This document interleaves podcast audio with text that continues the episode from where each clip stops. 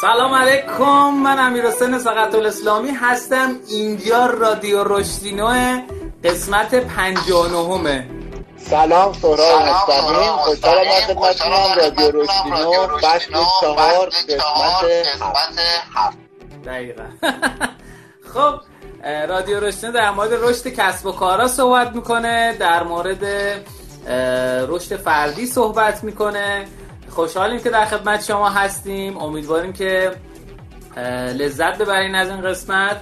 ما تو این قسمت با توجه به اینکه استودیو شنوتو هم بسته است. داریم تمام تلاشمون رو می‌کنیم که به صورت live ذخیره کنیم و یه مقدار اگه افت کیفیت وجود داره بر ما ببخشید. امیدواریم که رسالتمون رو درست انجام بدیم. اسپانسر این قسمت از رادیو پاکت هست. پاکت سرویس email marketing هست که به شرکت های زیادی این خدمات رو ارائه میده و یکی از بهترین delivery rate ها رو داره.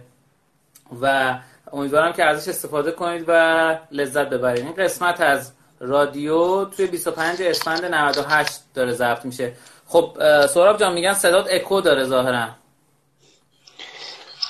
چیکار می‌تونیم بکنیم؟ گفتی من هنسفیری من وقت می‌خوای قد کم دوباره بیا. آره چون اکوش خدا با هنسفیری رو قطع کن دوباره بزن. روش های مهندسی نرم افزار استفاده می‌کنه بهتر شد. بهتر شد. نه دوستان بگن صدای سهراب خوبه یا بده؟ من چون صداشو من بدون اکو دارم میشنوم. دوستانی که live هستن. خب قسمت اخبار اینا در خدمت شما هستیم. اخبار اولی که می‌خوام خدمتتون بگم سباییده مالک 100 درصد سینما تیکت شد. خرید باقی مانده سهام سینما تیکت در ماههای پایین سال 98 و با هدف توسعه اکوسیستم سینمای ایران در بعد آنلاین توسط سباییده انجام شد. که خب خبر جالبیه. البته چند دقیقه بعدش ظاهرا این چند روز بعدش ظاهرا این انحصار از سبای از سینما تیکت هم شد. خب فکر کنم سهراب عزیز رفت که دوباره بیاد. سلام. شما ادامه بدید سلام شما ادامه بدید من امتحان کنم. من امتحان کنم که هنوز داره. آه اوکی. من میگم ادامه بدیم. حالا به صورت دیگه چاره نیست. خب خبر دومی که می‌خوام خدمتتون بگم سبایده بله هم مادر آپارات و فیلم ها هست.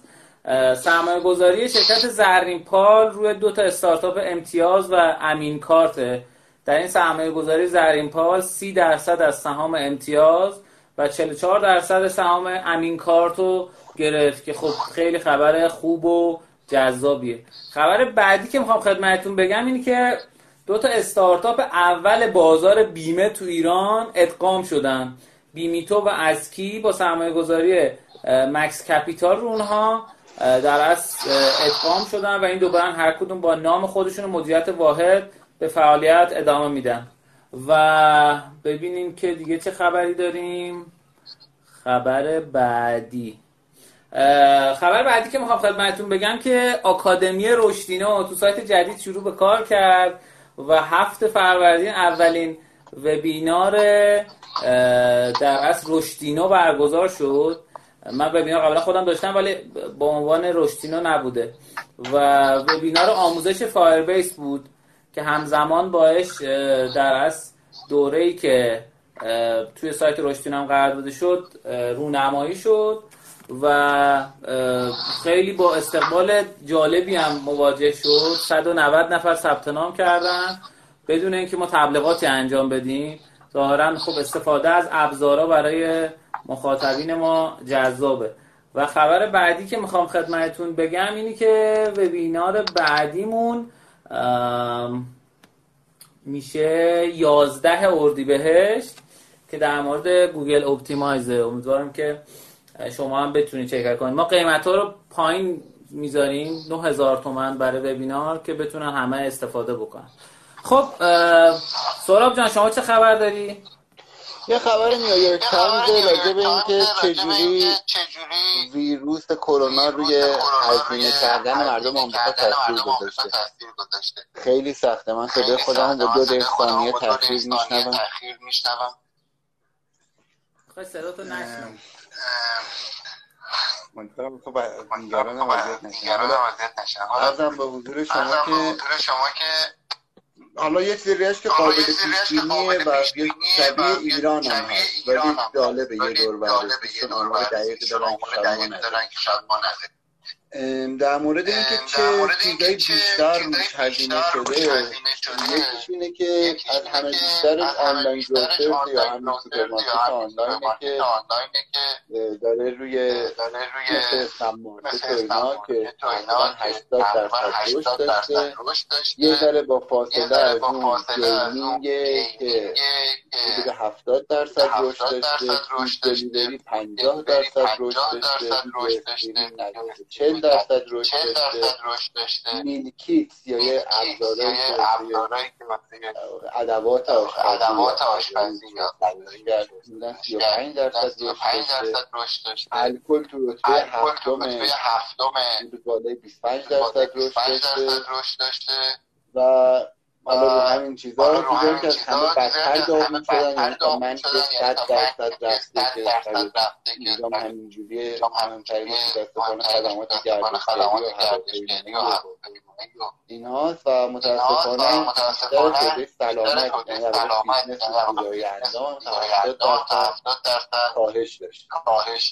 این کلیت اتفاقیه که اینجا توی آمریکا افتاده و تقریبا ایران هم روی همین روند هست. روند هست.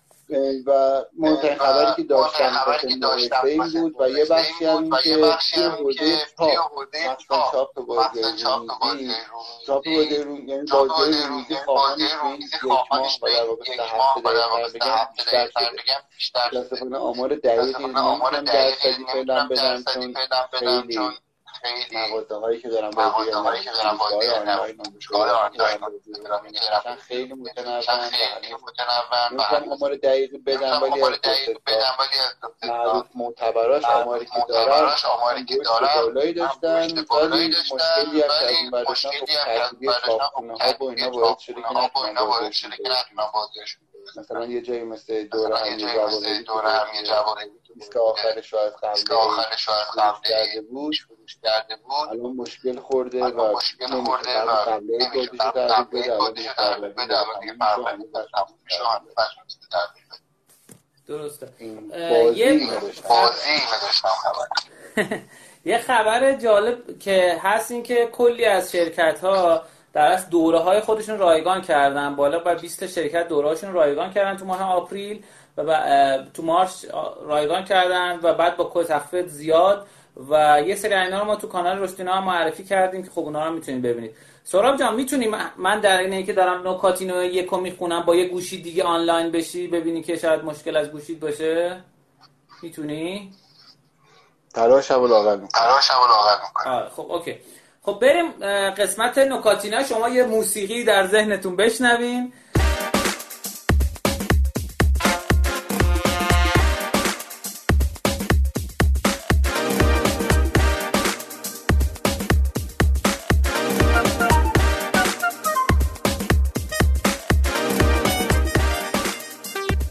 عرضم به خدمتتون نکته‌ی اولی که می‌خوام خدمتتون بگم اینه که ما رو ببخشید دیگه به خاطر این کیفیت پایین صدا معمولا تو live اونجوری که آدم می‌خواد نمیشه قطعا استودیو نمیشه ولی خب دیگه امیدواریم که محتوا منتقل بشه. خبر اولی که آره.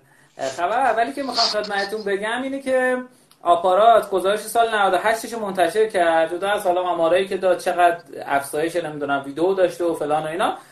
یه چیز جالب این که 3500 تا game streamer game streamer از زیر ساخت live آپارات دارن استفاده می‌کنن.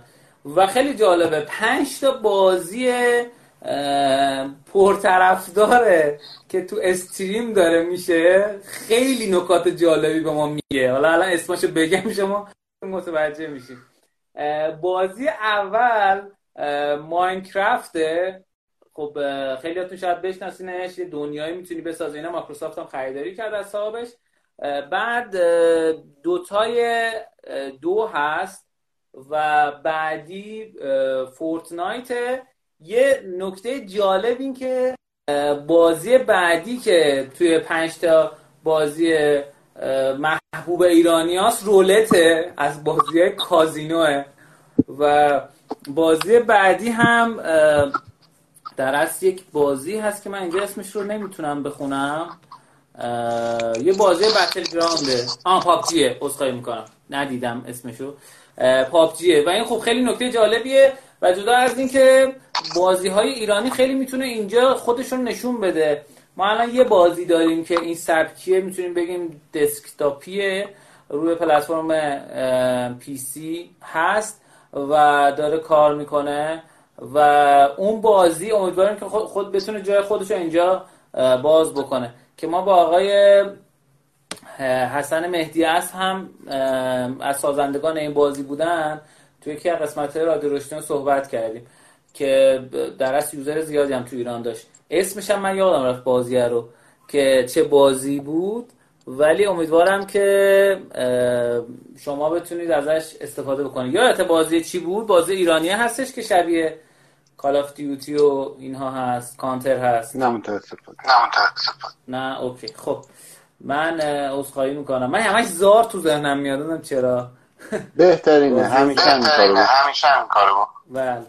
خب ارزم به خدمتتون که نکاتینای دومی که می‌خوام خدمتتون بگم در مورد آماریه که ایران رنتر منتشر کرد. این آمارا رو کلا ما خیلی دوست داریم. آمارا رو منتشر کنید.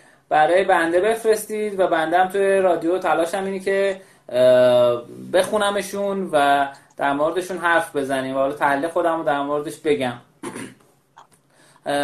نکته بعدی در مورد ایران رنتر بود که آماری که منتشر کردیم بود که بیشتر از 500 تا فروشگاه به ایران رنتر منتشر شده. ایران رنتر می‌تونید ازش صورت اقساطی خرید کنید. اومده چهار تا چیز رو منتشر کرده. گفته که افزایش میانگین ارزش ریالی هر سفارش تا ده برابر. یا average order value AOV و افزایش نرخ تبدیل بازدید به مشتری تا 70 درصد. یعنی مثلا 70 درصد افزایش یعنی اگر مثلا 10 درصد بوده میشه 17 درصد. یعنی به این معنی نیستش که 70 درصد مثلا 10 بوده یهو میشه 80 درصد. افزایش حجم فروش و افزایش رضایت مشتریان که خب من اینا رو که عدد نداره رو زیاد دوست ندارم. ولی با همین بهانه من گفتم که بیام 6 تا سنجه مهم برای فروشگاه های آنلاین رو من بگم. امیدوارم که به دردتون بخوره. خیلی هم تقاضا شده بود که در مورد وبسایت های فروشگاه بیشتر بگیم. به روی چشم. یکیش sales conversion rate یا نرخ تبدیل فروشه. که آقا کسایی که صفحه اول سایت شما میان به کسایی که پرداخت موفق دارن. من توضیح بدم. متریک یا سنجه چیزی که ما میشمریمش اندازه می‌گیریم قسمت های مختلف سازمانمون و خودمون و هر چیزی رو باش متر می‌کنیم. KPI یا Key Performance Indicator در از کارایی اون رو میسنجیم و سنجه هایی که کارایی رو نشون میده. یه چیزی که داریم به نام OMTM یا One Metric That Matter. مهمترین metric ه که تو سازمان باید بررسی بشه. اکثرا تو شرکت های مختلف فروشه یا حالا درآمده. پس من اینه که میگم خدمتتون metric ایی که خیلی مهمه برای فروشگاه های آنلاین برای اینکه بررسی بکنن. اگه app فروشگاهی هم باشه خب می‌تونه همین باشه. نکته دوم اولی پس sales conversion rate بود یا نرخ تبدیل فروش؟ نکته دوم email opt-in ه. یا تعداد ورودی ایمیلی که طرف جذب می‌کنه تو سایتش. چند تا ایمیل ما تونستیم تو این ماه جمع بکنیم و تونستیم در اصل با اینا email marketing بکنیم. چون می‌دونی که سالیان ساله که email marketing بالاترین نرخ تبدیل نرخ بازگشت سرمایه رو داره. به طور متوسط نزدیک 70 درصد بازگشت سرمایه داره که خب خیلی عدد بالایی تو صدر در اصل channel ها هست و ایمیل جمع کردن کلا خیلی خوبه. خیلی میگن آقا تو ایران که کسی ایمیل چک نمی‌کنه. خب سوالم اینه به نظرتون اگه کسی ایمیل چک نمی‌کنه شما توقع دارین که بیاد آنلاین خرید کنه؟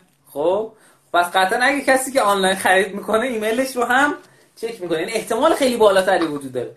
دوستان دیگه میگن خب SMS marketing خیلی بهتره ولی اینجا به ضرس قاطع میگم. حداقل 80 درصد کاربران آماری که منتشر شده بود 80 تا 85 درصد کاربران بلاک کردن. ایمیل خیلی بهتره قابل شمارشه و صحبتی که شده بود این بود که هر چیزی که قابل شمارش باشه لحاظ هک رشدی و performance marketing قطعا بهتر. بعدی customer lifetime value ارزش مادام‌العمر مشتری که خب قبلا توضیح دادم در موردش. بعدی revenue by traffic source درآمد به ازای منبع ترافیکی که داریم. یعنی آقا از هر کجایی که تبلیغ اومده ترافیک اومده تبلیغ شده جای مختلف ما چقدر از اونجا درآمد داریم؟ نرخ بعدی metric بعدی که خیلی مهمه و کمتر بهش توجه می‌کنن shopping cart abandonment rate اینکه آقا شما سبد خریدتو کجا رها کردی؟ چند درصد رها کردی؟ که عددهای میانگینش تو دنیا بالای 60 درصد. یعنی فکر نکنیم مثلا باید 10 درصد 20 درصد باشه. عددش خیلی بالاه ولی اینکه چجوری میشه آدما رو ترغیب کرد که سبد خریدشون ادامه بدن خب خودش داستان داره و تکنیک های مختلف داره. و آخرین سنجه‌ای که می‌خوام خدمتتون بگم اینجا net promoter score یا شاخص امتیاز مروجانه که تو کانال رشدینو چند تا آمارش رو منتشر کردیم که چه تاثیر داره. حالا در روزهای آتی این مبحث رو هم ادامه میدیم. سهراب جان نکاتینو من تمام شد. نکاتین دوم ببین من با یه موبایل جدید اومدم ولی هنوز اکو دارم. بستن صدای شما رو امتحان کنیم چون واقعا اینجوری نمی‌تونم حرف بزنم. OK OK. امیدوارم که درست بشه اینستاگرام واقعا خب.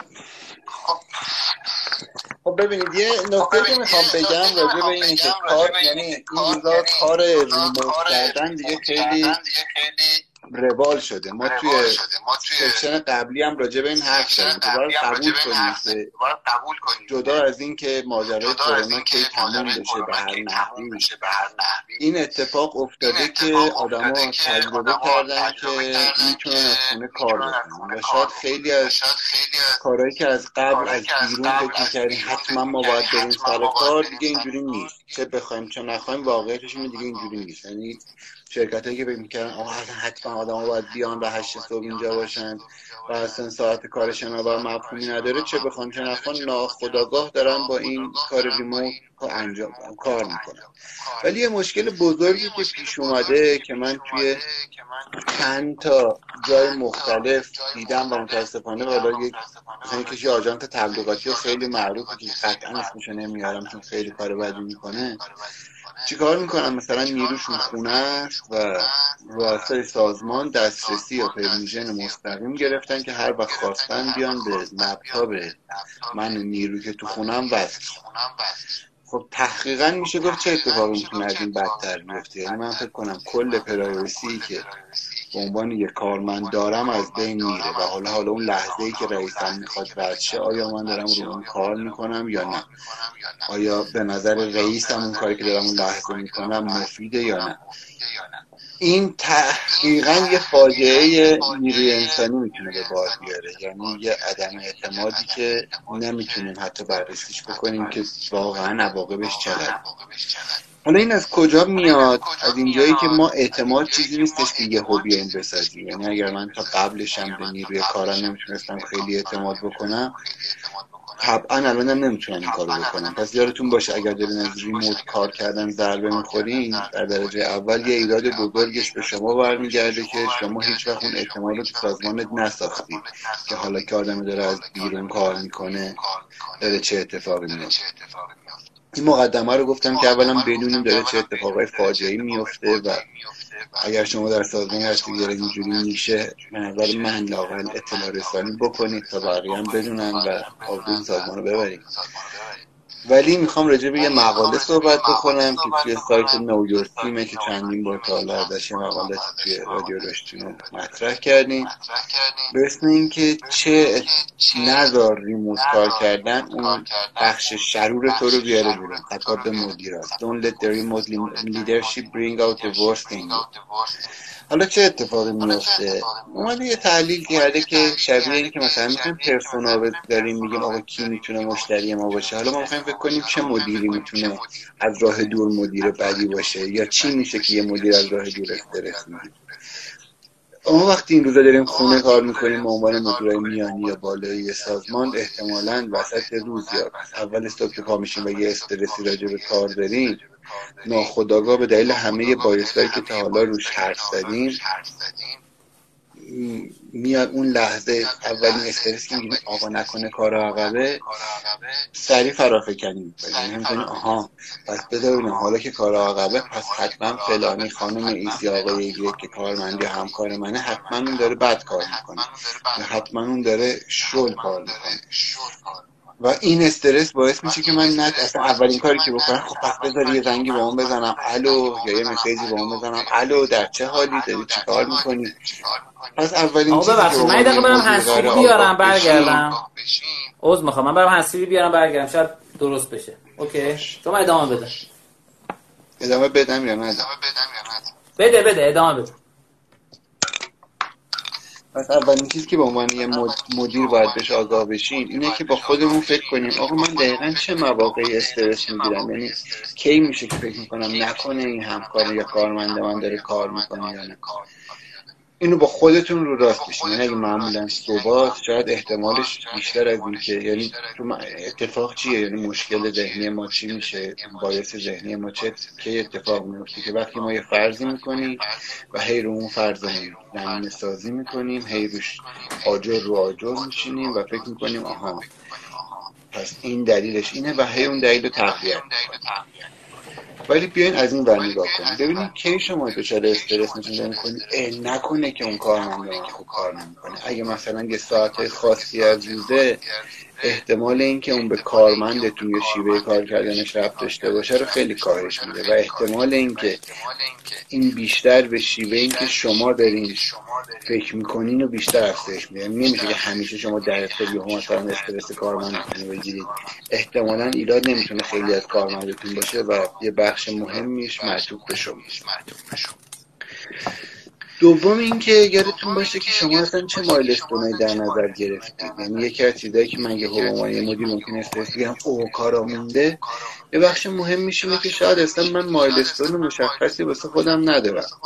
یعنی نمی‌دونم که کی داره یعنی باید کی به کجا برسه کار من. چه حالا مایلستون فارسیش در واقع میشه سنگ تراز یا یه اهداف مشخصی که اون جلو می‌بینم دیگه.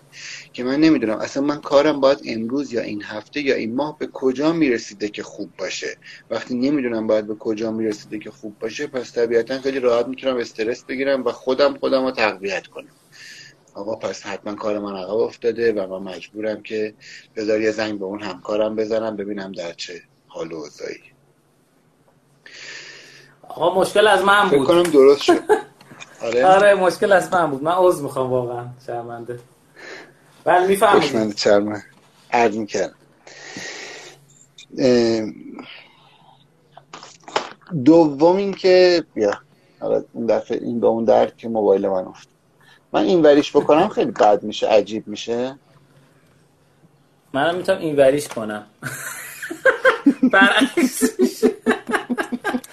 خب نمیشه تو از اون ور کنی چون من از اون وری نمی‌تونم بکنم.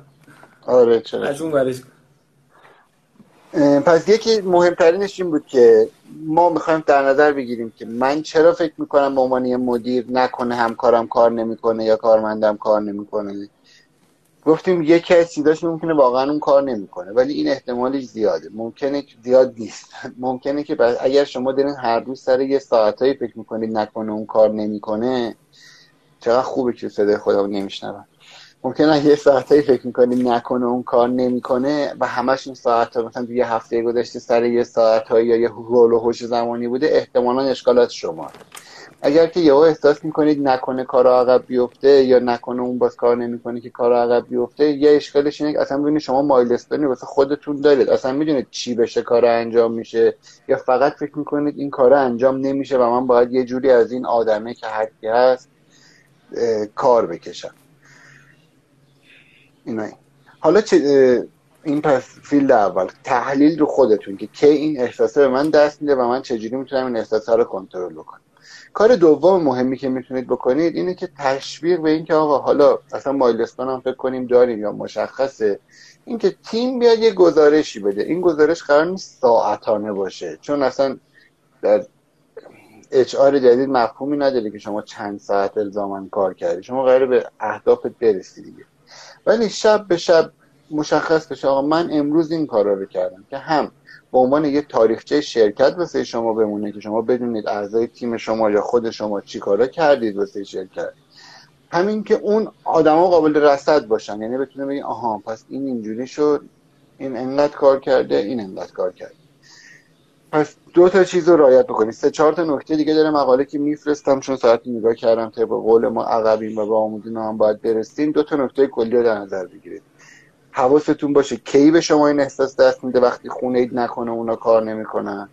نکنه اشکال از شما یعنی شما یه استعداد درونیتون رو دارین فرافکنی می‌کنید. دو اینکه شاید اصلا شما قبلا یه سنجه هایی نذاشتید که بفهمید کار کردن چیه یا چی نیست.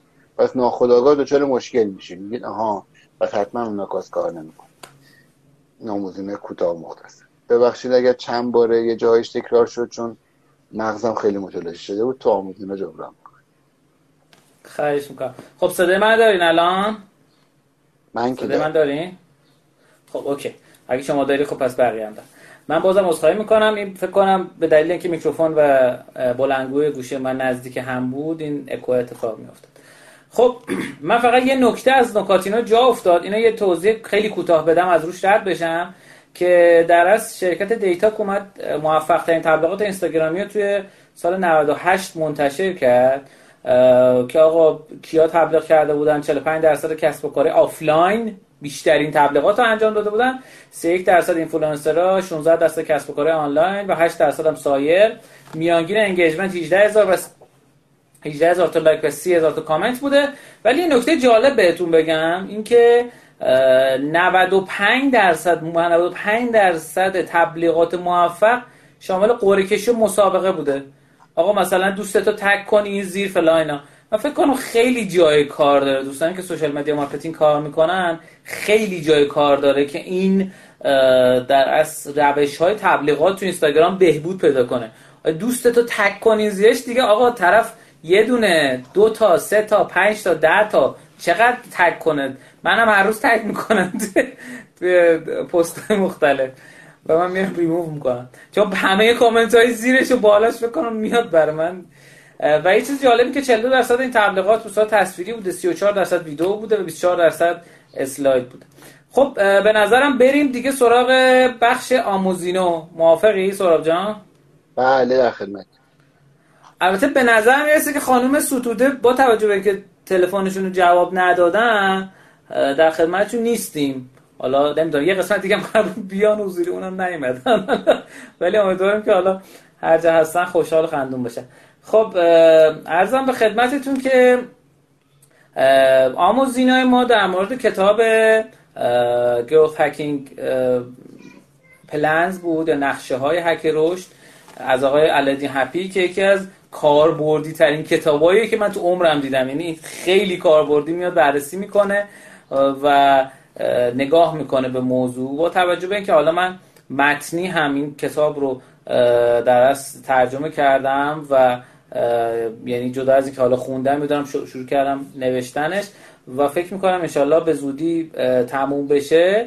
چیزی که خدمتتون می‌خوام بگم که یعنی از 50 درصد گذشته تقریبا. آره 50 درصد گذشته. چیزی که می‌خوام خدمتتون بگم اینه که در مورد product market fit ه همخوانی محصول بازار یک چیز جالب این که آقای علادین هپی یه داستانی تعریف می‌کنه که میگه آقا من یه کسب و کاری داشتم. این از سه تا کسب و کار داشته تو اوکراین به صورت local. و اینا رو میفروشه با پول و زمان زمانی که داشته دو سال زمان می‌ذاره یه محصولی رو launch می‌کنه. و اتفاق بامزه که میفته اینی که بعد دو سال محصولشون که وارد بازار میشه می‌فهمه که کلی تبلیغات می‌کنن و اینا می‌فهمه که هیچ اون محصول نمی‌خواد. خب؟ و پول اون دو تا کسب و کار و دو سال زمانش و اینها به فنا میره. جدا از این که حتی قبل از launch دیگه پول نداشتن. تمام پولشون هزینه شده بود. جذب سرمایه هم حتی می‌کنن. یعنی پول سرمایه گذار هم حتی به فنا میره. یه نکته جالبی ایشون مطرح می‌کنه که میگه آقا سختترین راه واسه رسیدن به product market fit یا همخوانی محصول بازار که مهمترین مرحله تو رشد کسب و کاره واقعا میگم مهمترین مرحله تو رشد کسب و کاره اینه. مثل لاتاری میمونه که شما یه استارتاپی را بندازی بعد بری دنبال این باشی که با نیازهای مشتری هی باش صحبت کنی فیکس کنی بالا پایین کنی. این میگه دو تا راه واسه رسیدن به همخانه محصول بازار هست. یکی راه خیلی سخت یکی هم راه خیلی آسون. راه سختش همینه که بری استارتاپ بزنی. راه آسونش اینه که قبل از اینکه استارتاپ بزنی به product market fit برسی. خب اینکه چجوری میشه این کارو کرد؟ من خودم که داشتم ترجمه می‌کردم یعنی باورم نمی‌شد که این اتفاق بیفته و فکر می‌کردم که الکیه. ولی بعدش بررسی که کردم متوجه شدم که نه ظاهرا درسته و تست پس داده و دو تا مثالی که زده درسته. من می‌خوام تو چند دقیقه آینده در مورد این روشی که ایشون میگه صحبت کنم. یه داستانشون تعریف می‌کنه میگه آقا هرچی در گذر زمان average organic page reach فیسبوک اومده پایین سهام فیسبوک رفته بالا. یعنی چی؟ average organic page reach یعنی بازدید کاربران به صورت ارگانیک چند درصد کل ترافیک فیسبوک رو داره. خب؟ یعنی چی؟ یعنی که آقا کاربرا به جایی که مثلا از در از چی میگن؟ از گوگل پاشن بیان جای مختلف search کنن بیان یا هر روش دیگه به صورت ارگانیک به صورت خودکار از توی در از بر اساس follow ی که انجام میدن و follower ایی که بیشتر میشن از اون طریق کاربران در از جذب محتوای فیسبوک میشن. و سهام این سایت از حول 50 دلار به حول 70 دلار رسیده بود بعد از این اتفاق. میگه آقا شما هر چقدر تو سوشال مدیا بخواید یوزر جمع بکنید بازم این یوزرها برای شما نیستن. یعنی چی برای شما نیستن؟ به این معنا که آقا شما داری یه سری user رو جمع می‌کنی مثلا تو اینستاگرام.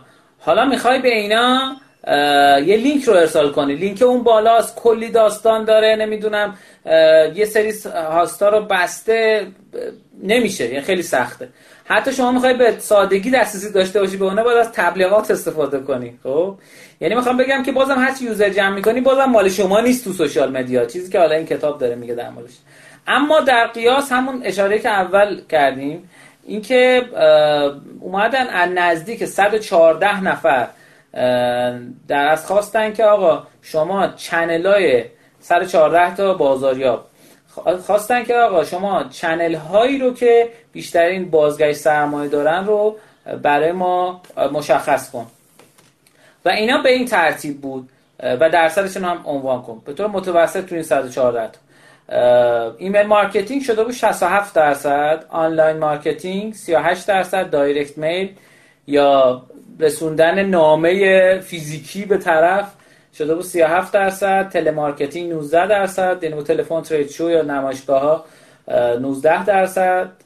16 درصد public relation روابط عمومی 15 درصد توییتر 13 درصد social networking site کلا سایت های شبکه اجتماعی 12 درصد event sponsorship اسپانسر شدن توی رویدادها 11 درصد و field marketing و experiential event. آقا توی فضاهایی که داره ارائه انجام میشه در از اونجا تبلیغ کردن هم 11 درصد. میگه آقا اگه email marketing انقدر خوبه خب؟ و اینکه این 5 تا قابلیت رو داره چرا ما از email marketing استفاده نکنیم؟ حالا توضیح میدم. یک میگه که آقا هیچ کسی توی email marketing مونوپول نیست. یعنی چی مونوپول نیست؟ یعنی که آقا نمی‌تونیم بگیم آقا خب الان digital marketing مونوپولش افتاد مثلا دست آقای فلانی دست سهراب مثلا افتاد. یا مونوپولش افتاد دست امیر حسین خب؟ مونوپولی وجود نداره براش. یعنی خوبی email marketing اینه. یا مثلا آقا بیلبوردهای شهر رو وقتی همش یه نفر بخره که البته نمی‌کنم معمولا این کار همش یه نفر بخره خب مونوپول میشه دیگه همش. یا چه ارائهش چه در از پخشش. یه نکته بعدی این که تو آماری که داشتین کتاب منتشر می‌کرده گفته آقا میزان کسایی که ایمیل دارن میزان کسایی که سوشال مدیا دارن تو دنیا بیشتره. موقعی که این رو داره منتشر می‌کنه بر اساس آمار IPSOS اومده گفته که 85 درصد کاربرا تو دنیا ایمیل دارن و 62 درصد اونا شبکه های اجتماعی دارن. از اون ورم گفته که آقا ایمیل دلیل سوم. ایمیل یه راه مستقیم برای ارتباط با کاربر. چهارم این که شما صاحب در از email address های هستی که به شما درخواست دادن که براشون ایمیل ارسال کنید. ببینید یه نکته خیلی مهم در نظر بگیرید. email marketing به معنای spam marketing نیست. اسپم یعنی که شما برید لیست ایمیل بخری. خب؟ این لیست ایمیل خریدن نهایت کار اسپم و زشته که آقا شما کسی که نمی‌خواد براش ایمیل ارسال بکنی ایمیل براش ارسال بکنی خب؟ از اون ور یه چیز دیگه وجود داره که ارسال ایمیل رایگانه. یعنی شما اگر تو تعداد کم می‌خواید ایمیل ارسال کنید با جیمیل خودتون هم می‌تونید ارسال بکنید. ولی خب ابزارهایی هستن که خیلی خیلی ارزون تر از روش دیگه می‌تونید شما ازشون استفاده کنید برای ارسال ایمیل. حالا با این اتفاق اومده یه پیشنهادی داد. میگه که آقا شما اگر که با توجه به این موضوعات آها یه مثال میاره قبلش ببخشید. یه مثال میاره میگه آقا یک بند خدایی در از اومده بود یه کمپین فروشی طراحی کرده بود که این بند خدا 4800 تا میل لیست داشت؟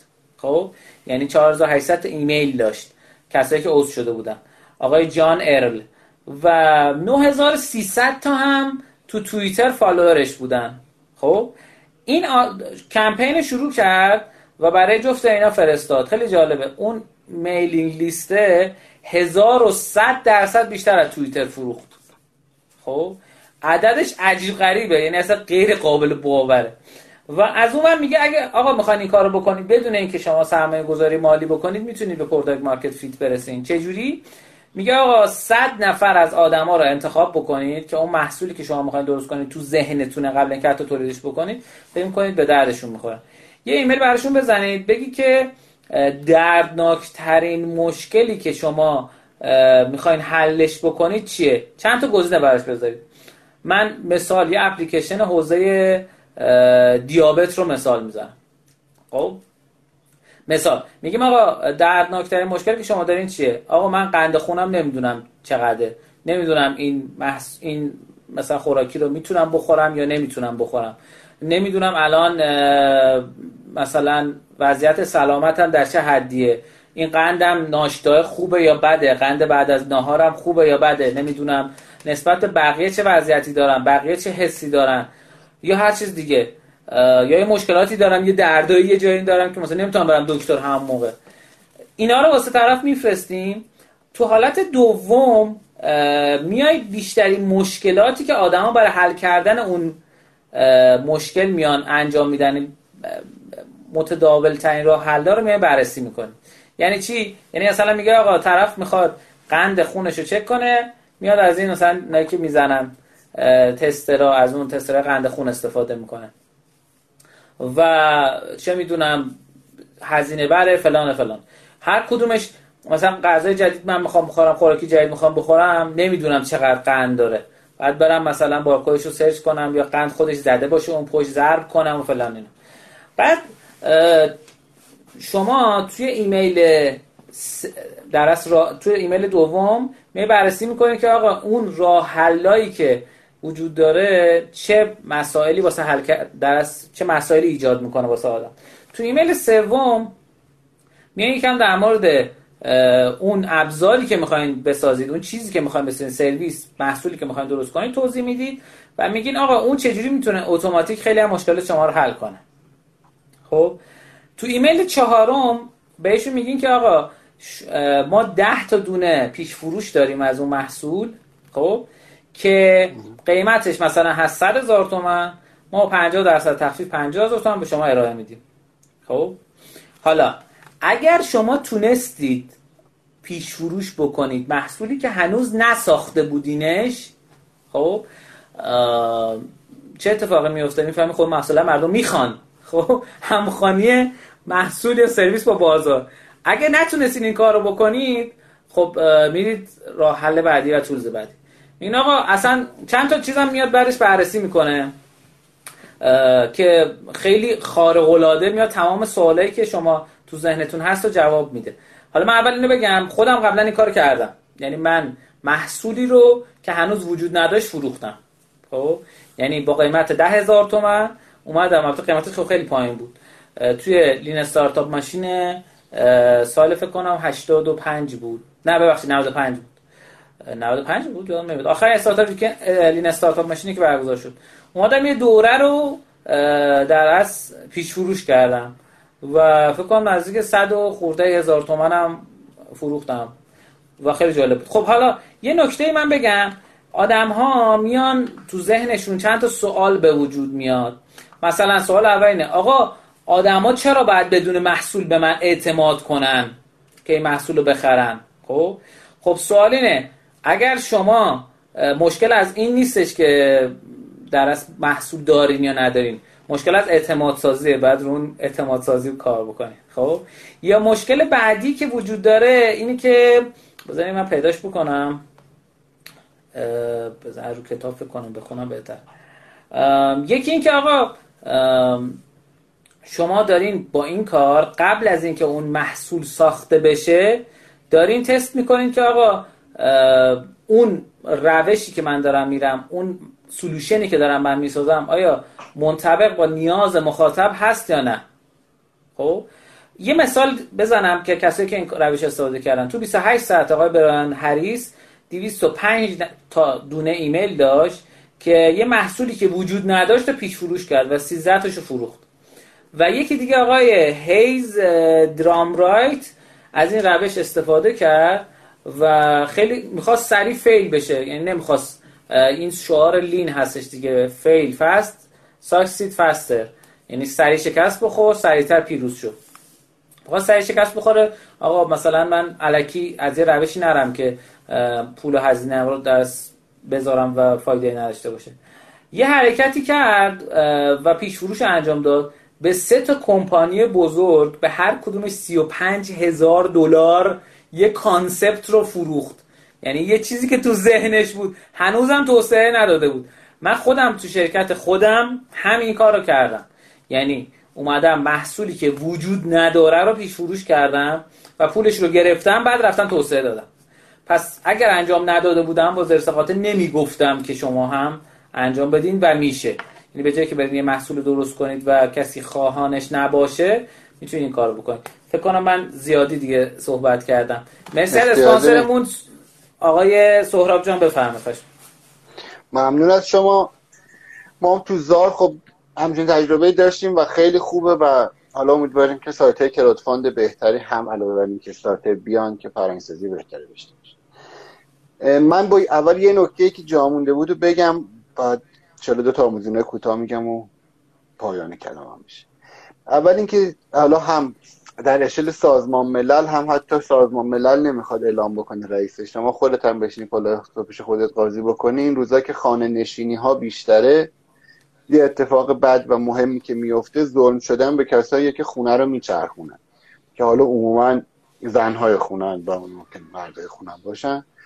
اینکه اونی که مسئول اینه که خرید سوپر میاد باید شسته بشه باید غذاها رو درست بکنه و اینا. و ما که مثلا ممکنه خونه باشیم و لذت می‌بریم این فضایی که تو خونه می‌بریم باشه اونی که مسئول گردوندن خونه است. و قبلا مثلا شبا فقط باید یه شام درست می‌کرده الان صبونه و ناهار رو باید ممکنه اونی هم که خونه است بکنه حالا این ایام که خونه هم بذار غذاهای عجیب غریب بخورن. خواسته و ناخواسته شما یه ظلمی داره به یه آدمی می‌کنی که قطعا اثرش خوب نیست. اخلاقا چه منطقا چه بیزنسا هر جوری حساب بکنی اینو حواستون باشه نک... خب. آموزینه یکی می‌خوام عرض بکنم راجع به تغییر یا پارادایم شیفته. ببینید در این ایام حتما یه سری کسب و کارها خیلی بهشون فشار میاد. یه سری کسب و کارها ممکنه یه پیشرفتایی داشته باشن و ما چه بخوایم چه نخوایم بالاخره یه اتفاقی افتاده. و این باعث یه پارادایم شیفتی میشه. یعنی واقعا حالا وزیر بهداشت آمریکا حرفی زده بود جالب بود. گفت اون دو ممکنه وزیر بهداشت مسئول بیماری عفونی یا چیزی شبیه که ممکنه دیگه ما اصلا به عنوان ابنای بشر دیگه دست با هم ندیم. حالا این جدا از اینکه این اتفاق میفته یا نه بهش فکر کنید که ممکنه واقعا یه همچین اتفاقایی بیفته. ممکنه شی اصلا لول ما از بهداشت یعنی مثلا چند وقت پیش چیزی میافتاد زمین برم داشتیم فوت می‌کردیم میخوردیم قانون سه ثانیه ده ثانیه هرچی و این قانون الان دیگه نیست و ممکنه دیگه نباشه. ممکنه دیگه شما اگه رستورانی که مثلا اونقدر بهداشتی نیست دیگه تا ابد حتی چیزی نخورید چه این بیماری باشه چه نباشه. یعنی ممکنه ذهن ما تا ابد تغییر بکنه. ما یعنی همه مشتری های ما. پس چیزی که مهمه اینه که یادتون باشه تو پارادایم شیفت کی می‌بره؟ اونی که زودتر می‌تونه شیفت پارادایم رو بفهمه و سوارش بشه. تو شبکه های اجتماعی می‌گفتیم توی واقعا چندین داشتیم قبل فقط یادآوری میگم که بود. که مثلا آقا تا وقتی سی و بی بی سی مثلا از رسانه های مهم و بزرگ دنیا بودن ولی وقتی شبکه های اجتماعی میان یهو در یه برهه گیزمیز از بی بی سی خیلی تو ایران مهمتر میشه مثلا. چون میاد یه یعنی تعداد مخاطب بیشتری داره. این نشون نمیده که گیزمیز رسانه یه خفن تری از بی بی سی ولی نشون میده تو تغییر پارادایم چون اون زودتر جنبیده و زودتر تونسته user بگیره و خودش رو هماهنگ بکنه پس می‌تونه تحت تاثیر بیشتری داشته باشه. نکته تغییر پارادایم مثلا اینه. در پارادایم جدید همه با هم برابرن. مهم نیست قبلش کجا بودیم. و این در کل به نظرم خبر خوبیه. چون اگر اینجوری نبود ما یه انباشت سرمایه انباشت قدرتی داشتیم در کل طول تاریخ. ولی هر دفعه که یه پارادایمی عوض شده همه میایم از صفر. حالا با هم شروع می‌کنیم و میایم بالا. این تا اینجا این نکته رو بهش توجه بکنید. حالا بیاید ببینید شما چه تغییری می‌تونید بدید. یعنی مثلا خیلی از کافه بازی ها ممکنه که دیگه الان از قبل ای چون کافه بازی علاوه بر اینکه کافی شاپ و آدما میان حضور و اینا مثلا خود نفس اونجا نشستن و بازی کردن با یه ادواتی از هر کافه دیگه کافه بازی شاید خطرناکتر یا های ریسکتر می‌کنه واسه انتقال بیماری. حالا کافه بازی یه سری کامل تعطیل می‌کنن میرن خونه یه سری اتفاقا جلو کردن محتوا سازیشون رو چند برابر کردن و دارن تبدیل میشن به یه فروشگاه آنلاین. ممکنه اون کافه بازی اصلا مثلا همیشه تعطیل بشه. ولی یه فروشگاه آنلاین بازی موفق باشه که بتونه همیشه خوب بفروشه. حالا این یه مثال کوچیکه و هزاران مثال دیگه وجود داره. یعنی شما چجوری می‌تونید خودتون رو با اون تغییر پارادایم هماهنگ بکنید؟ بعد در این ایام ما دو گروه میشیم. یه عده آدمایی که معمولا با متاسفانه بیشترن که میگن و اون یارتون اون سال که کرونا اینجوری شد ما دیگه کسب و کارمون خوابید و خیالش راحت هیچ کی بهش نمیگه تو بیورده ای تو بلد نبودی چون یه بهانه خوب داره کرونا اومده بود. و یه سریایی که خیلی کمترن ولی میان میگن یارت ما کرونا اومده بود ما این کارا رو کردیم و باعث شد عوض بشیم چه بخواید چه نخواید کرونا میره یه سری ها بدبختتر بدبخت میشن فشار میاد هرچی نابود میشه ممکن از اون کسب و کارشون. و یه سری ها خوشبختتر میشن.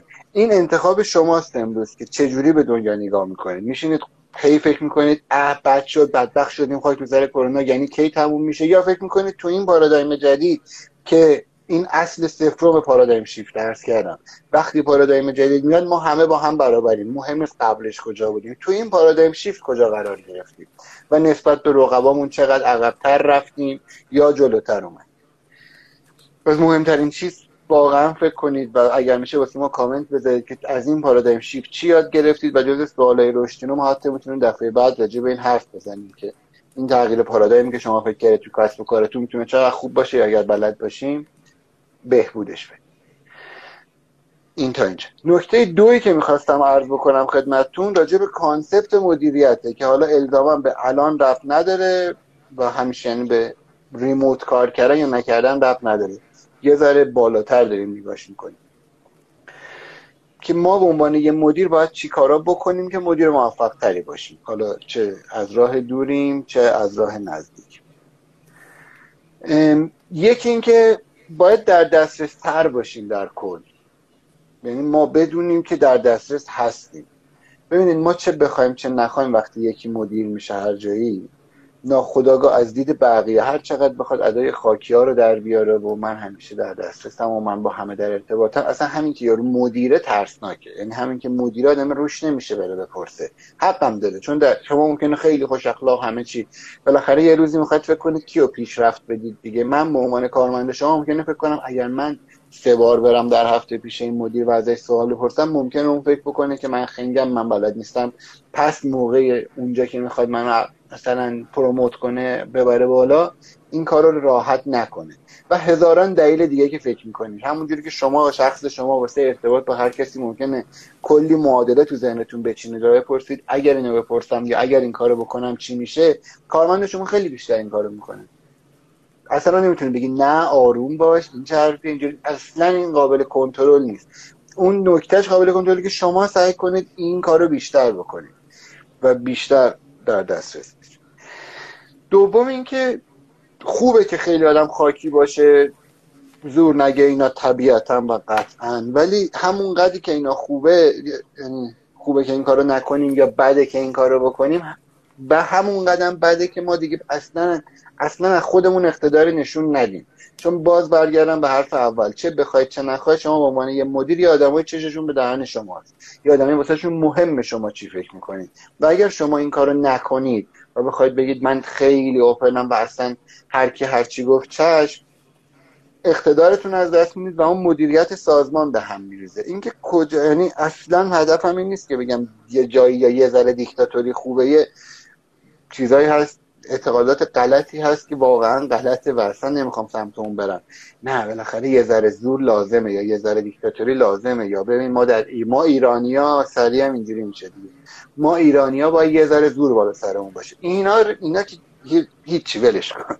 ولی اینکه شما اصلا حرف نزنید. یعنی شما عنوان مدیر همیشه هر کی هر چی گفت بگید بله این خوبه هم به شما خیلی ضرر میرسونه.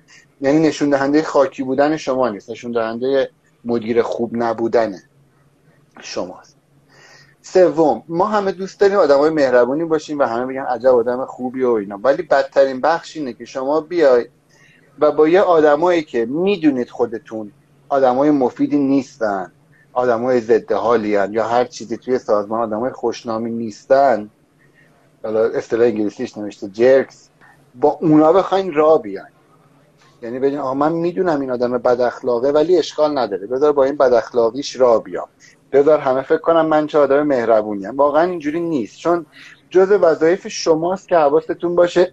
ببخشید. کسی از زیر کار در نره. جز وظایف شماست که کارت یادتون باشه و حواستون باشه کسی اون نظم و ارتباط بین سازمانی رو از بین نبره.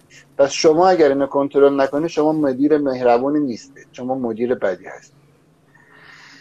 چهارم. حواستون به کانفرمیشن بایس ها باشه. ما راجع به کانفرمیشن بایس یا خطای تایید با هم دیگه چندین بار حرف زدیم به مختلف. خطای تایید چی بود؟ ما همیشه دوست ببینید درست و غلط که وجود خیلی نداره. یعنی واقعا شاید زیر پنج درصد اتفاقات دنیا رو می‌تونیم بگیم این صد درصد درست یا صد درصد غلطه. اکثرا یه چیزی اون وسط. درست؟ پس ما نمی‌تونیم واسه یه تصمیم یه دلیلی پیدا کنیم که صد درصد تاییدش کنه یا صد درصد ردش بکنه.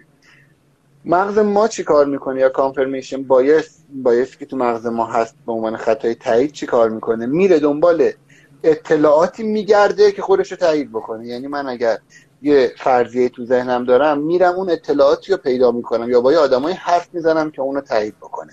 حالا شما به عنوان یه مدیر خیلی بیشتر در معرض اونه. پس حواستون باشه. چجوری می‌تونه حواستون باشه؟ اون کارمندی که اتفاقا با شما معمولا بیشتر مخالفت می‌کنه رو بیشتر باش حرف بزنید. سعی کنید حتما مشاور داشته باشید و مشاورایی که شما رو تایید نمی‌کنن. اگر سه تا مشاور دارید و هم, هم همیشه به شما مشاوری کسب و کار منظورم و همیشه میگن عجب سازمان خوبی به به اونا رو نگه ندارید. لاغل یکیشون رو عوض کنید یکی اضافه کنید که در مورد شما بدن بگه. چون خطرناکترین مسیر مدیر اینه که دچار کانفرمیشن بایست بشه. ببینید همه پادشاهان تاریخ معمولا آخرش به دیکتاتوری می‌رسن.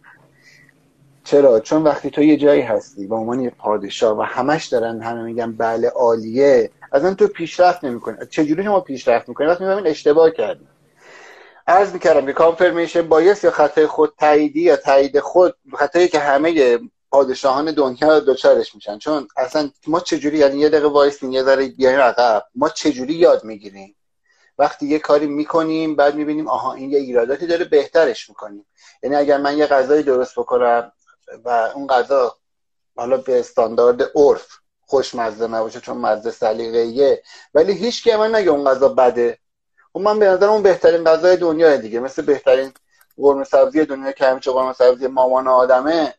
و وقتی شما همیشه اون یعنی اون روند رو می‌خورید و یه مخاطبایی داره که همیشه میگن به به عالیه شما هیچ وقت چیزی یاد نمی‌گیرید. چون ما چرا یاد می‌گیریم؟ چون می‌خوایم بهتر بشیم. مثلا یاد گرفتن یعنی چی؟ یعنی می‌خوایم یه چیزی رو بهبود بدیم پس میریم یه چیزی یاد می‌گیریم که بهبودش بدیم. پس اصلا شما نمی‌تونید تایید بشید. یا در واقع بهتر بگم نمی‌تونید ازتون ایراد گرفته نشه و یه چیزی یاد بگیرید واقعا. نمی‌تونید همه چی تکمیل باشید و بگید من دارم هر روز پیشرفت می‌کنم. پس به همون دلیل نمی‌تونید یه مدیری باشید که هیچ ازتون ایراد نمی‌گیره و دچار خطای کانفرمیشن بایس نشید. اصلا این شدنی نیست. این از ذهنتون بیرون کنید. پس اگر می‌خواید پیشرفت کنید باید یه آدمایی باشن که به شما بگن نه اینجاش خوب نیست. و پنجمین و آخرین. هر روز حواستون باشه. این اعتبار مدیریت شما دوباره تمدید میشه. این مدیریت یه چیزی نیست به شما اهدا بکنن. بدین وسیله تو رو مدیر مینامم مدیر موفق باید همیشه هر روز این که تو مدیری و انگار از طرف نیروهات بهت اهدا بشه. این به این مفهوم نیست که برو ازشون اهدا رو بخوا. ولی شما باید به عنوان مدیر بدونید سیستم اینجوری کار می‌کنه. هر دفعه تایید میشه از بیرون که میاد بالا.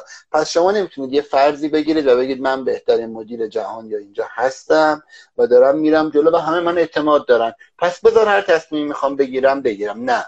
مدیریت مثل خیلی از چیزهای دیگه هر لحظه از شما تایید می‌گیره. یعنی هر اعتماد یه چیزیه که هر روز دوباره به وجود میاد مثل عشقه.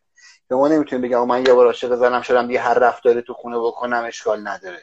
شما هر روز دارین سنجیده میشین. اعتماد مدیرم همینجوریه.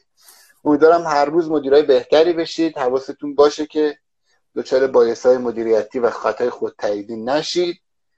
با در کسب کارتون بهبود پیدا کنید. ممنون خیلی عالی.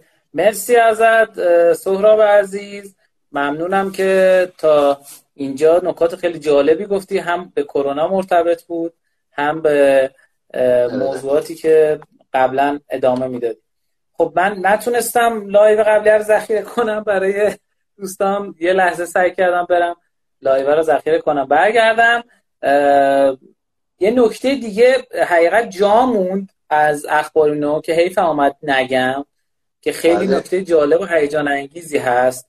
اونم اینه که بهترین تص... درس آقای حسام ای از ارز اولیه سهام کافه بازار در بورس برای امسال خبر داد که بهترین تصمیم برای سال جدید سهام کافه بازار حاصل 10 سال تلاش صدها نفر. امسال در بورس ایران عرضه خواهد شد.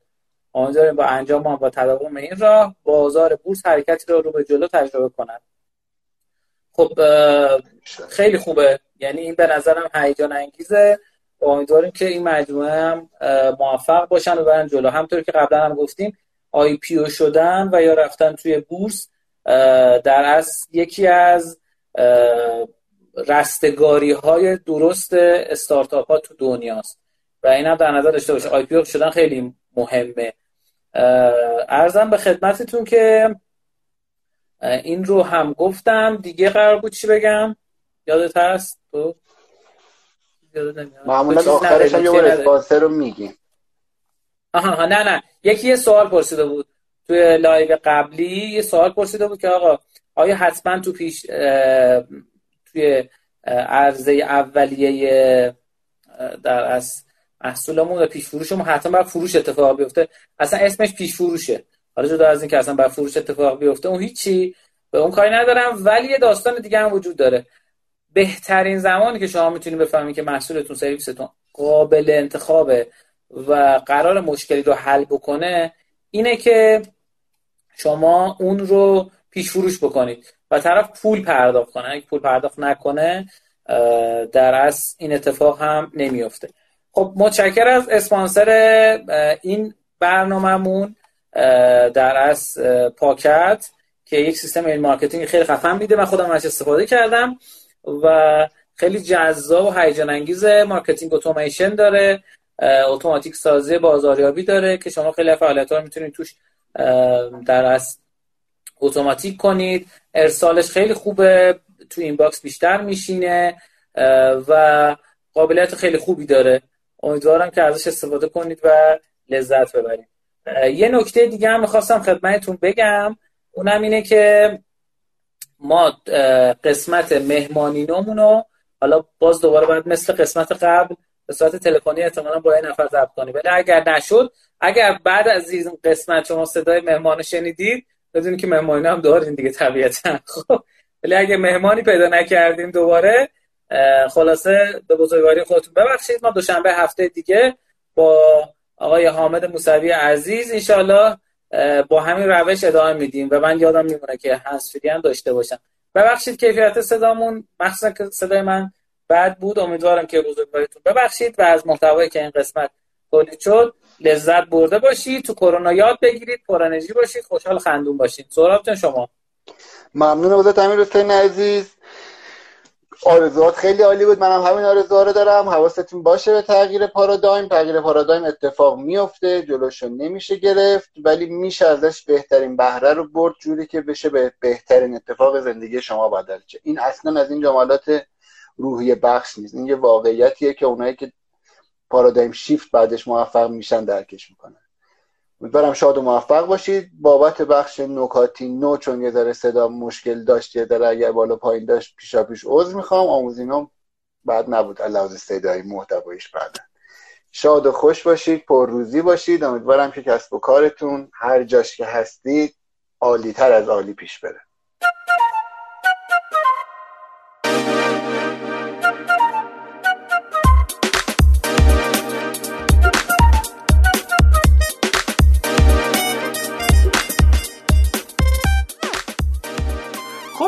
از دوستان عزیز و گرامی که تا این قسمت برنامه با ما همراه بودن تو قسمت مهمانی نو ما یک مهمان عزیز و گرانقدر داریم دوست عزیز که من خیلی چیزا ازش یاد گرفتم. مهدی جان خواهش می‌کنم خود معرفی کن. سلام و درود. مرسی بابت این فرصتی که در اختیار من گذاشتید دمت گرم. آقا کارهای شما رو دنبال می‌کنیم لذت می‌بریم. خیلی موضوع جالبی هم داره برنامه شما. من خودم یکی از شنونده های پروپا خدمت درز بکنم خب من مهدی علیپور هستم. خدمت درز بکنم که ببخش من نوتیفیکیشن ها دارم دیسیبل می‌کنم. به با اینجا رو باید به کتاب ایندیسترکتبل اشاره کرد. خدمت درز بکنم که آره مهدی علیپور وبسایت دکتر استارتاپ شاید خیلی ها بشناسن با برند دکتر استارتاپ بشناسن. من کارآفرینی خوندم گرایش فناوری دانشگاه تهران. بعد خدمت عرض بکنم که استارتاپ اولم توزیع توزیع استارتاپ با بحث کارآفرینی سعی کردم به صورت practical کار بکنم. یعنی در کنار اینکه درس کارآفرینی رو خوندیم به صورت practical کار بکنیم. یه جورایی جنس دست دوم میفروشیم دیگه. جنس دست دوم به معنای اینکه اول تجربه می‌کنیم بعد تجربیات خودمون رو با بقیه به اشتراک می‌ذاریم. استارتاپی هم که حالا فعلا خیلی اکتیو روش کار کردم قبلا فرا کتاب و آوابوک بود. بعد از اون اومدم میلوژی رو راه انداختم با یکی از دوستان به نام مسعود اردکانی و خدمت عرض بکنم که الانم آمریکا می حالا تو جزئیات ادامه صحبتمون احتمالا به این هم اشاره می‌کنیم که اومدیم استارتاپی رو اینجا استارت زدیم. در خدمت. متشکرم مرسی ازت. من اول تعریف کنم برای شنوندگان عزیز که اصلا منو مهدی از کجا آشنا شدیم. اولش یادم نمیاد ولی وسطش یادم میاد که یک رویدادی بود که ناصر قانمزاده عزیز فکر کنم سال 94 یا 93 برگزار کرد. فکر کنم آخرین دوره اون رویدادم بود این استارتاپ ماشین آره. من بارها در موردش صحبت کردم توی رادیو. که واقعا به نظرم تنها رویداد آموزشی عملی که به درد استارتاپ ها می‌خوره تو ایران برگزار شده اونایی که من شرکت کردم اینه. یعنی کیلومترها با استارتاپ ویکند فاصله داره و خیلی عملیاتی تر و خیلی همچنین هیجان انگیزتر. واقعا من خیلی چیز یاد گرفتم. و مهدی اونجا بگم. بگو بگو.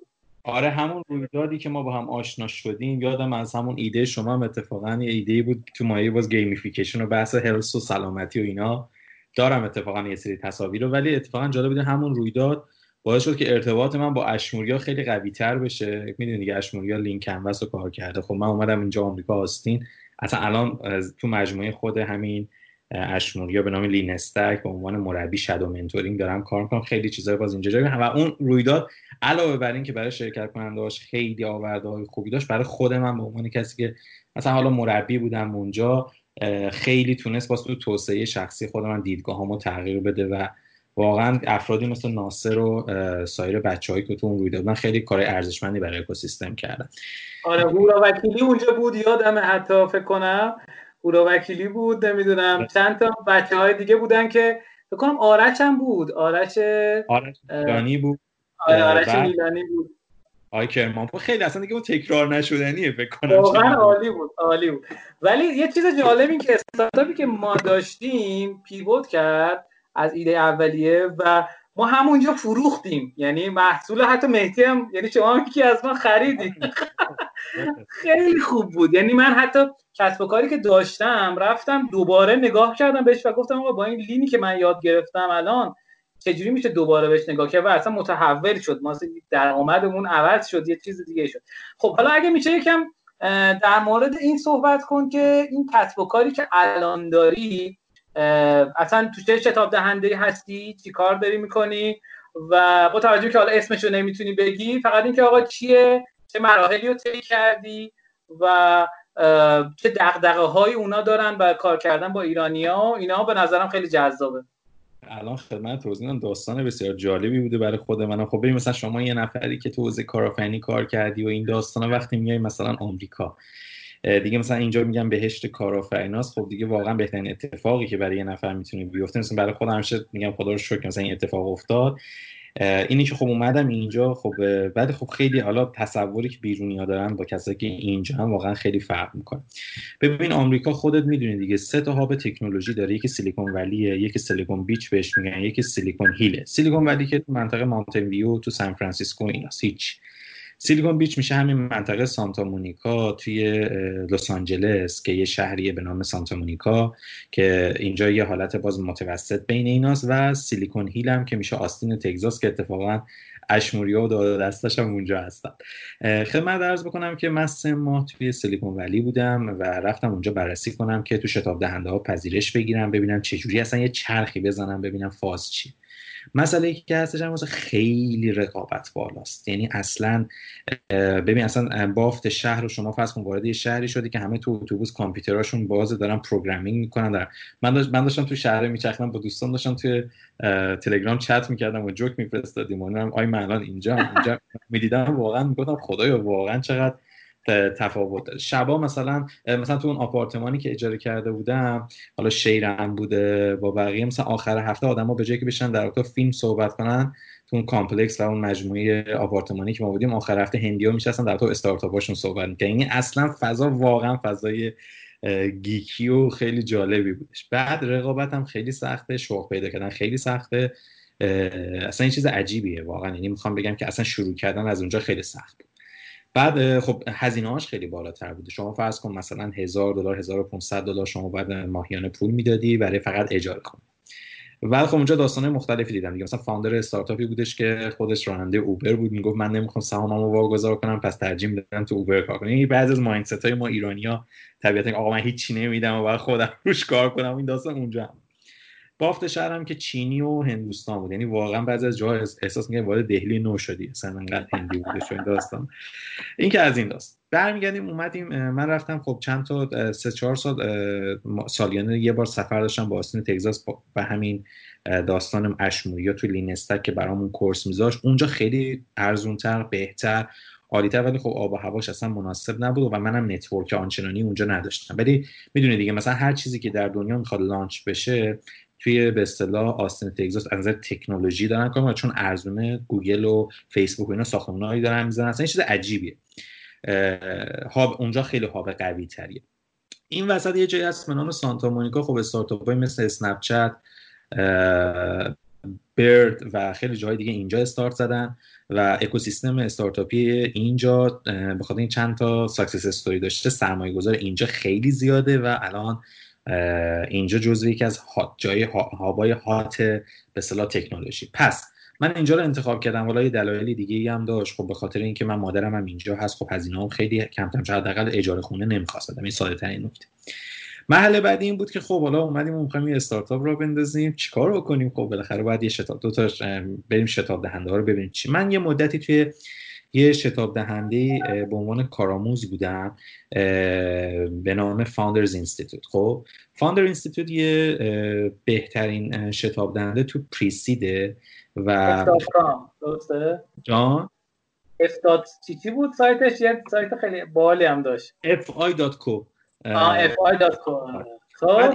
شتاب دهندش اینجوریه که یک برنامه ریزی داره که برنامه ریزی 16 هفته ای تقریبا 15 یا 16 هفته ایه بعد مثلا افراد top mentor ای خیلی باحالی دارن و دفتر دارن تو سیلیکون ولی. اینا هدفشون globalize کردن سیلیکون ولی در دنیاست. یعنی ایده های سیلیکون ولی رو بیان تو دنیا اون روش ها رو استاندارد کنن همه جا استفاده کنن تو نمی‌دونم حالا عدداش تو سایتشون از صد و خورده کشور در دنیا شعبه دارن و داستانشون هم اینه که اینا میان تو استارتاپشون شما میری تو اونجا بعد دو حالت داره. یه حالت اینه که شما پول میدی یعنی پول می‌گیری میدی یا اینکه اینا تو رو چیز می‌کنن.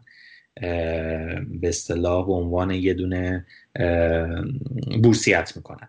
اگر کار درست باشه. ما بورسیه شدیم از بین نزدیک 80 تا ایده 40 تا ایده انتخاب شد و در نهایت هم جزو سه تای برتر شدیم.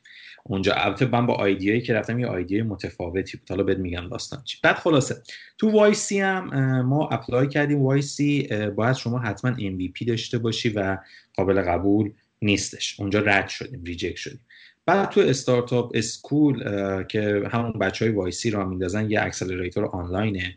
اونجا هم من دورش رو گذروندم که ببینیم چی بعد دیگه این دوتا دوره هایی که اینجا گذروندم اومدم بومی کردم اون بحث startup academy مون رو تو ایران بر اساس یه چیز بومی شده چون واقعا اینا خوبیشون اینه که خیلی سیستماتیکه. ببین تو شتاب دهنده ایران من نمی‌دونم الان برای هفته اول روز دوم یک استارتاپ آیا برنامه دارن یا نه چنین چیزی نیستش. فکر نمی‌کنن چنین برنامه دقیقی داشته باشن. ولی اینجا نه شما هر هفته یه سری گل و هدف داری و بعد اونا رو بزنی تا مثلا بتونی بری مرحله بعدی و ریزش داری. یعنی از ما اون 40 نفری که وارد شدیم همینجور ریخ ریخ ریخ ریخ تا رسیدیم به آخر 10 تا استارتاپ و از اون 10 تا مثلا 3 تا انتخاب شدن ما نفر دوم بودیم. خدمت عرض بکنم که founder این پس داستان Founders Institute. پس سیستماتیک بودن اینجا خیلی جالب بود و براش یعنی واقعا یکی از مزیت‌هاش چنین چیزیه. و خدمتت عرض بکنم. نکته ای که این نکته این pre-seed start به اصطلاح چیز accelerator Founders Institute اینه که اینا اگر استارتاپ مثلا چیز Udemy از اینجا اومده بیرون خب؟ بعد که اینا میان به شما آموزش میدن بعد سه یا چهار درصد سهام شما رو ور میدارن ولی کل network شون رو در اختیار قرار میده یعنی بعد تو می‌دونی که تو مباحث رشد این خیلی مثلا تو تو 100 تا کشور دفعه انانس بشی مثلا به عنوان و این داستان و بعد دیگه خودشون شبکه سرمایه گذاری دارن و اینا. دقیقا واقعا یه شتاب دهنده به معنای واقعیه. نکته که جالب بود این بود که خب خیلی از اینایی که می اومدن اینجا متاسفانه مثل ایران یعنی دقیقا همون داستانایی که ما تو ایران تو بچه ها داریم که همه توهم این دارن که ایدهشون دیگه دنیا رو تغییر میده و اینا, اینا میان تو و همشون هم مشکل فنی دارن. یعنی همه در مرحله که باید تیم فنی تشکیل بدن دچار مشکل یعنی pattern ه همون pattern یه که تو ایران هم تقریبا هست. یعنی طرف افراد صاحب ایده از افرادی که عملیاتی کار می‌کنن خب طبیعتا بیشتر این همه ایده دارن ولی کسی نیست که implement کنه. و تیم فنی می‌خوان تشکیل بدن. خب در تو هزینه هاش و و اینا میمونه.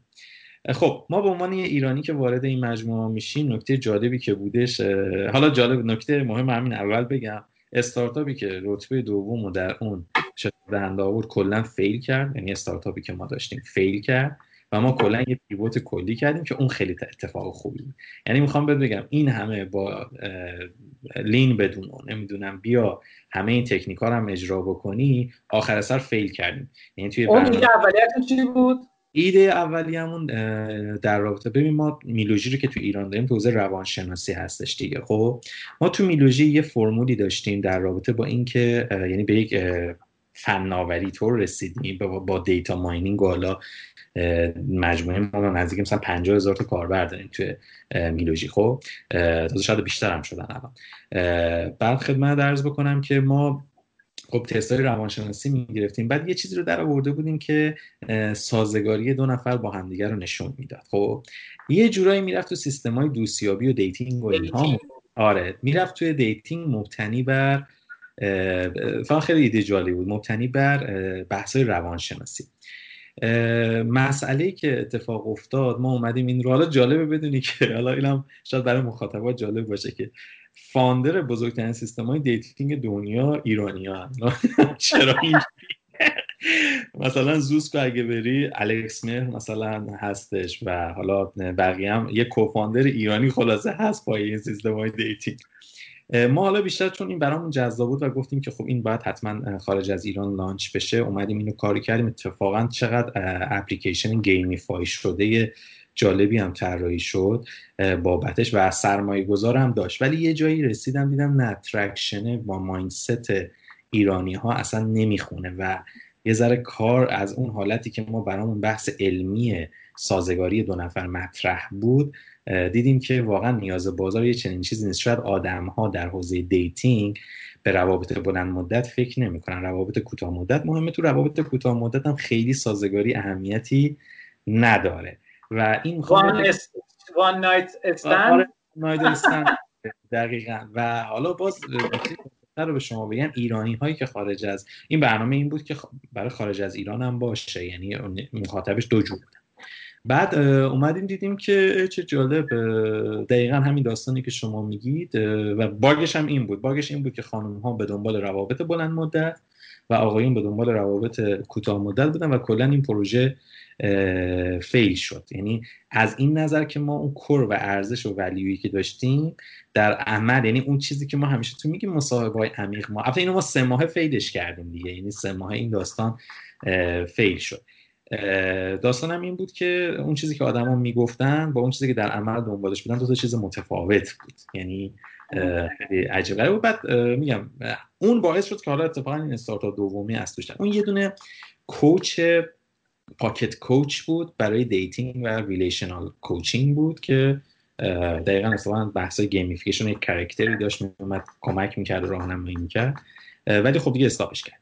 ولی می‌خوام بگم با اینها این idea برای اینا خیلی جذاب بود سرمایه گذارم داشت چون ما نمونه پروژه خارجی داشتیم به نام JDate مثلا یه دونه سیستم dating هستش مثلا برای Jewish ها یا مثلا ما dating داریم برای سیاه پوستا dating داریم برای کشاورزها. مثلا اینا خیلی niche market ها خیلی جذابه. و فرض کن سرمایه گذار حاضر شد که بیاد حتی سرمایه گذاری بکنه چون می‌دونست ما روی niche market کار کنیم و رشدش خوبه. خب می‌دونی که لس آنجلس و حالا کالیفرنیا حالا یه عده میگن نیم میلیون ایرانی داره یه عده میگن فقط LA 300 هزار تا ایرانی داره یعنی customer base خوبی هم داشته. ولی متاسفانه ایرانی های خارج از آره اصلا ما ایران خارج از ایران سرمایه گذاری می‌خواستیم بکنیم و خیلی الان هم همه شاید اینو بشنون بگن او چه بازار خوب اینها.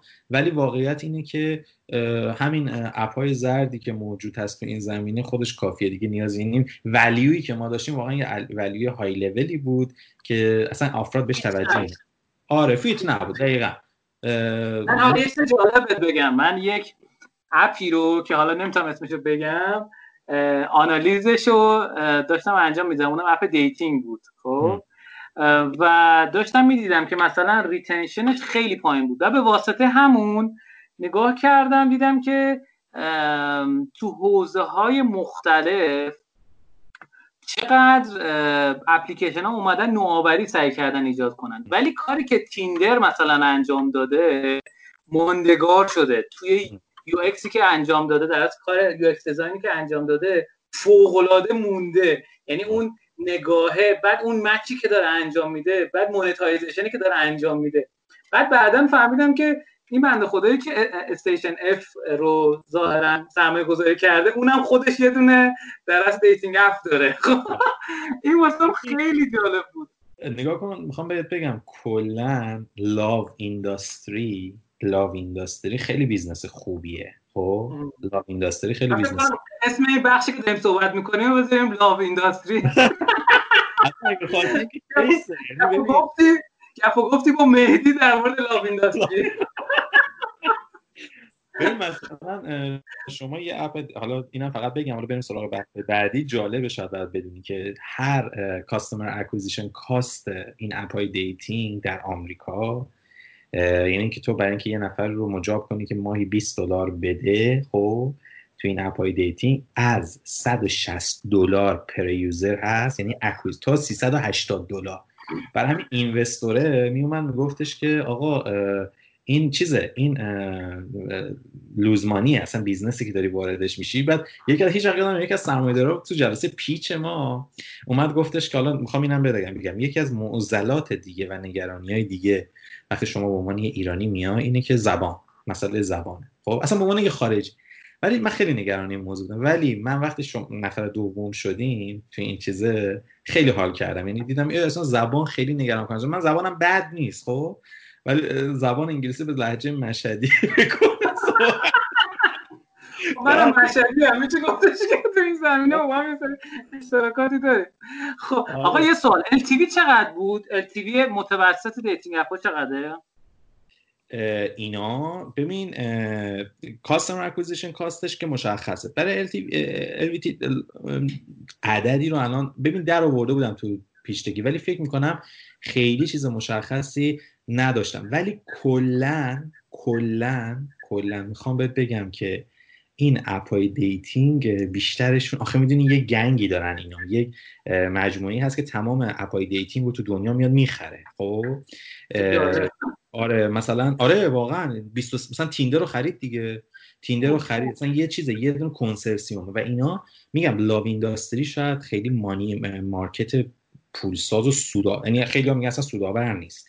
ولی data یی که توش هست خیلی data ی valuable یعنی احتمالا business model شون احتمالا رو تحلیل داده و اینا میچن برای همین ما یه چنین چیزی رو نتونستیم در بیاریم. یعنی الان من حضور ذهن ندارم اینا ولی می‌دونم عددش یعنی اصلا کلا این متفاوت. ولی مثلا تو خود کار خودمون که در آوردیم مثلا ببین ما اون چیزی که در آوردیم خب اصلا داستان dating اینجوری که طرف میاد یه چیزی رو پیدا می‌کنه به محضی که با یه نفر آشنا شد دیگه ول می‌کنه. اپو سریع unsubscribe می‌کنه تا باز بره رو مورد بعدی.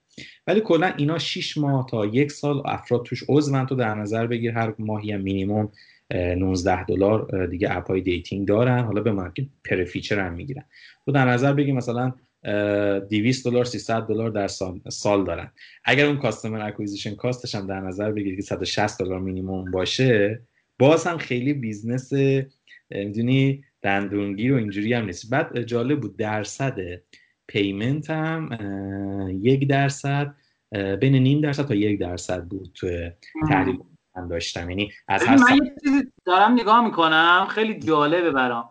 یه آماری الان دارم من می‌بینم که تیندر رونیو سالیانش 800 میلیون دلاره. خب؟ 150 نفر پرسنل داره و دومیش تو بازار بدوه با 300 میلیون دلار بدو آره.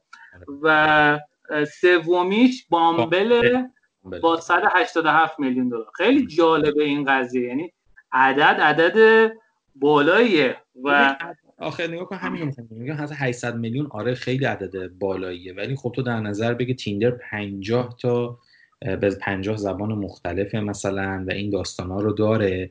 و میگم اینا یه سری از revenue هاشون revenue هایی که مثلا ببین subscribe شاید مثلا first time purchase مثلا طرف میاد یه feature رو می‌خره دیگه اونو مثلا چیز نمی‌کنه یا مثلا اومده Tinder یه حرکتی زده Tinder Gold رو انداخته نمی‌دونم دیدی یا نه. آره آره, مثلا اینا همه ایده های خوبیه تو niche marketing. مثلا اومده رو آدمایی که خیلی های لولن مثلا کار کرد. درسته درسته. بهت بگم کلا love industry love industry خیلی business hot و خوبیه. آره داستانش خیلی داستانه متفاوتی. اتفاقا جالب بدونید لس آنجلس هم توی حوزه بحث dating جزو hub هاست. یعنی میگم Tinder و اینا فکر می‌کنم base شون این ورده که رفتن.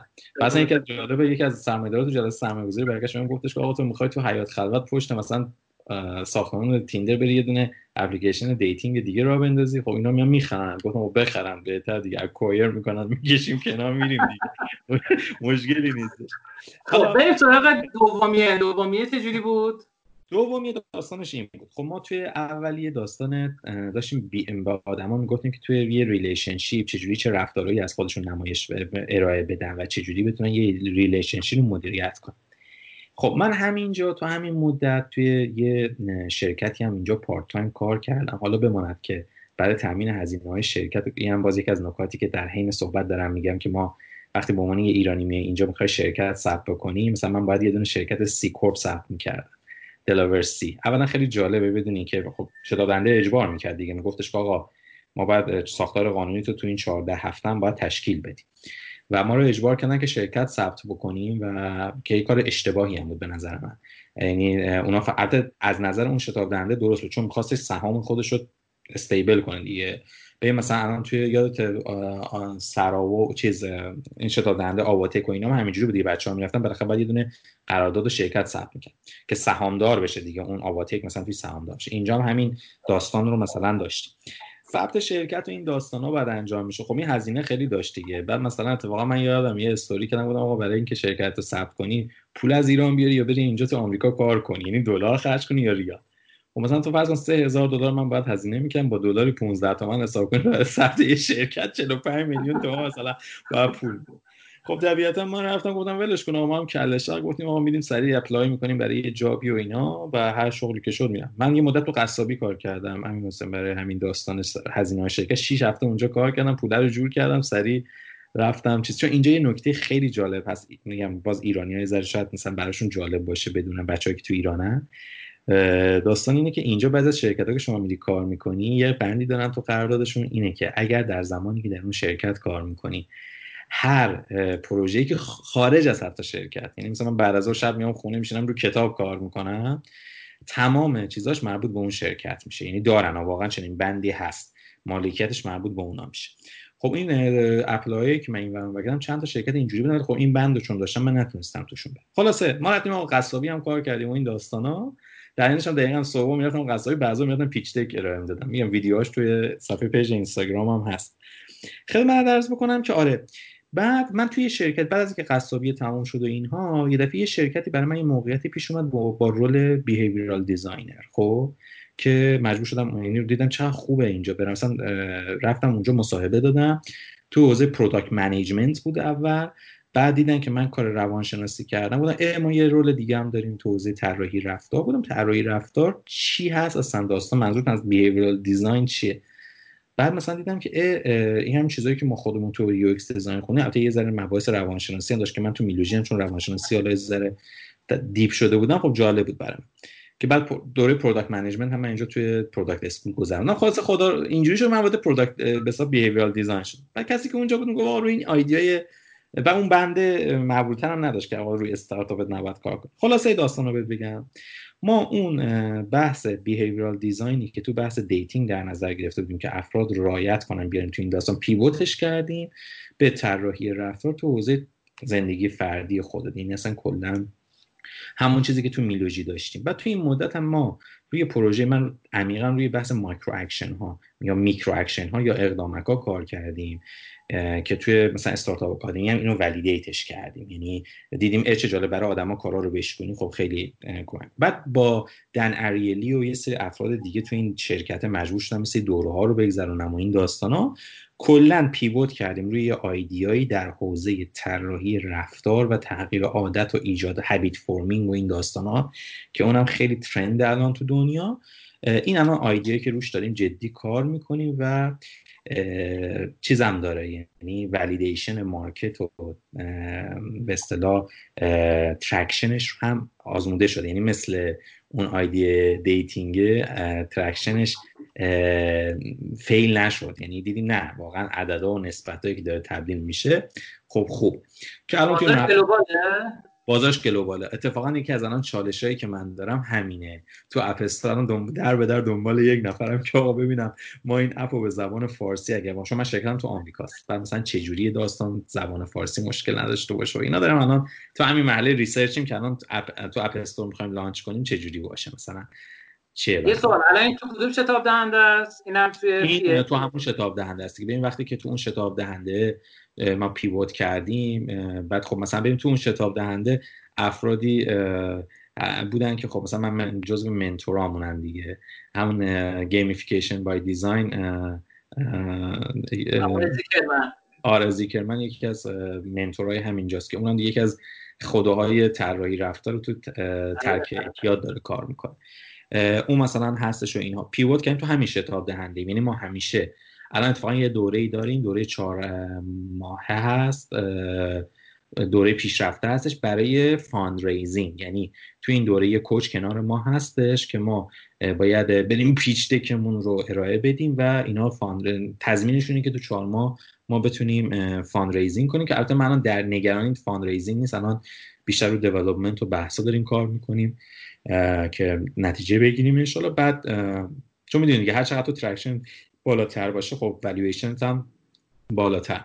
الان خلاصه درگیرش این چیزی به عبارتی تو همون شتاب دهنده هستیم تو دوره پیشرفتش هستیم حمایتمون دارن می‌کنن و همین دیگه. خلاصه صبح. آره. خیلی صبح رو بگو صبح رو بگو. صبح میریم بیل می‌زنیم. توی شرکت شبا آقا میشیم رو استارتاپمون کار می‌کنیم. خیلی عالی. کارا ریموت شده دیگه سر این کووید خب خیلی عالی.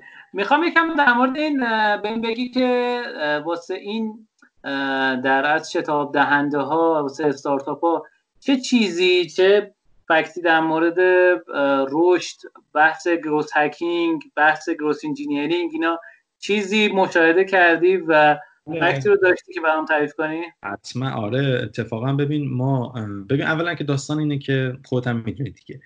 ببین داستان سرمایه گذاره خیلی الان هوشمندتر شدن. خب دیگه یه زمانی مثلا روی قبل از MVP هم به شما سرمایه می‌دادن. این یعنی تا قبل از اینکه MVP داشته باشی سرمایه می‌دادن. ولی الان انقدر هوشمند شدن و انقدر رقابت زیاده و انقدر عناصر اعتبار سنجی ایده ها زیاد شده اینا الان فقط رو traction و رشد علاقه دارن. خب یعنی اینکه بر همین معنا بهت گفتم که نمیرم دنبال سرمایه گذار چون الان من برم هیچ نه هنوز plan marketing رو اجرا کردیم نه هنوز پلن رشدی اجرا کردیم هیچ کار نکردیم. یعنی اصلا یه استادی اومد اونجا به ما گفتش آقا قبل از اینکه بریم پهلو سرمایه گذار باید صداتون به گوش سرمایه گذار رسیده باشه. یعنی یه جیغدادی از شما تو مارکت شنیده باشه که وقتی میری اونجا دستتون بالا باشه. و واقعا هم همینه. یعنی ببین شاید بهت بگم بزرگترین چالشی که از این به بعد ما در درش مواجه هستیم غیر از حالا ولیدیت کردن آیدیا و این ها بحث فرایند رشده. ببین خیلی ایده های خوبی هست خیلی اتفاقای خوبی می‌تونه بیفته. ایده های من تعریف کنم جالب بگم. اسکوئر وقتی اولش را افتاد همین چیزایی که واسه پرداخت هست بالا آیفون نصب میشه اینها. یه حرکت باحالی انجام داد فاوندرش که کوفاندر توییتر هم هست. اومد به نزدیک فکر کنم 100 تا 200 تا در از اینوستور یه ایمیل زد که چهل دلیلی که اسکوئر شکست می‌خورد و راه های مقابل خیلی حرکتش هوشمندانه بود و همین ایمیله مثلا باعث شد که اینا بتونن جذب سرمایه خیلی خوبی بکنن و بهتر کنن. الان توی خیلی از اپ در از اپل استور ها اسکوئر هم در از بله. ارائه میدن کنارش. آره. بله. اینو ببخشید وسط داشتی می‌گفتی فکر کردم این داستانم کمک می‌کنه. ادامه بده. حتما همینو می‌خوام بهت بگم. یعنی ببین اتفاقا شما که تخصصی تو این زمینه دارین کار می‌کنین به نظر من چالش آینده ببین من دو تا چالش برای استارتاپ ها می‌بینم. یکی حالا بحث validate کردن و استفاده از validation pattern هاست و اینا که بتونن یاد بگیرن بچه ها اینا رو یاد بگیرن. حالا مثلا lean startup و بحث های مختلف اعتبار سنجی خیلی می‌تونه به این کمک کنه. ولی بعد از اون okay ما فهمیدیم حالا می‌دونید دیگه ما فهمیدیم ما problem problem درستی solution هم solution درستی تا اینجا okay. بحث اینه که آیا این یه product ی هست که بتونه یه business viable ی رو برای ما ایجاد بکنه و ما بتونیم باش حساب کتاب کنی زندگی تو بچرخونی رشد آنچنانی خواهد داشت یا نه.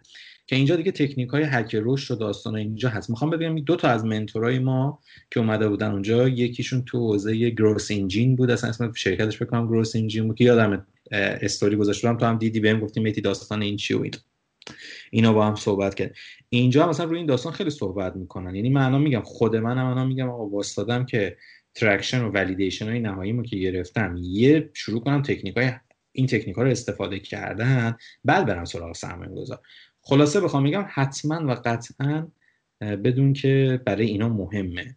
به خصوص الان که همه دیگه استارتاپ دارن. یعنی یه خاطری هم برات بگم. من رفتم اینجا رو گفتش خب شما چی کاره اینا گفتم که بله بنده مثلا مؤسس یک استارتاپ هستم. گفتم با برگشت گفت آ تو سانتا مونیکا که همه یه استارتاپ دارن. بگو واقعا چی کاری؟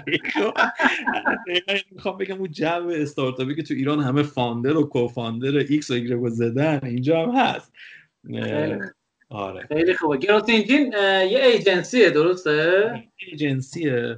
اون کسی که باش کار می‌کنه تخصصش همینه دیگه. یعنی میاد برای تعداد نصب بهش میدی پلن میچینه که آقا من چجوری برات نصب app رو ببرم بالا یا مثلا چه استراتژیایی بیایم کار بکنیم و مثلا این داستانا. performance base ه آره آره performance base ه خیلی عالی. خب یکم برامون بیشتر بگو از اینکه مثلا الان تو چه فازی هستی؟ ازت مثلا FI چی می‌خواد؟ و FI حالا بگیم.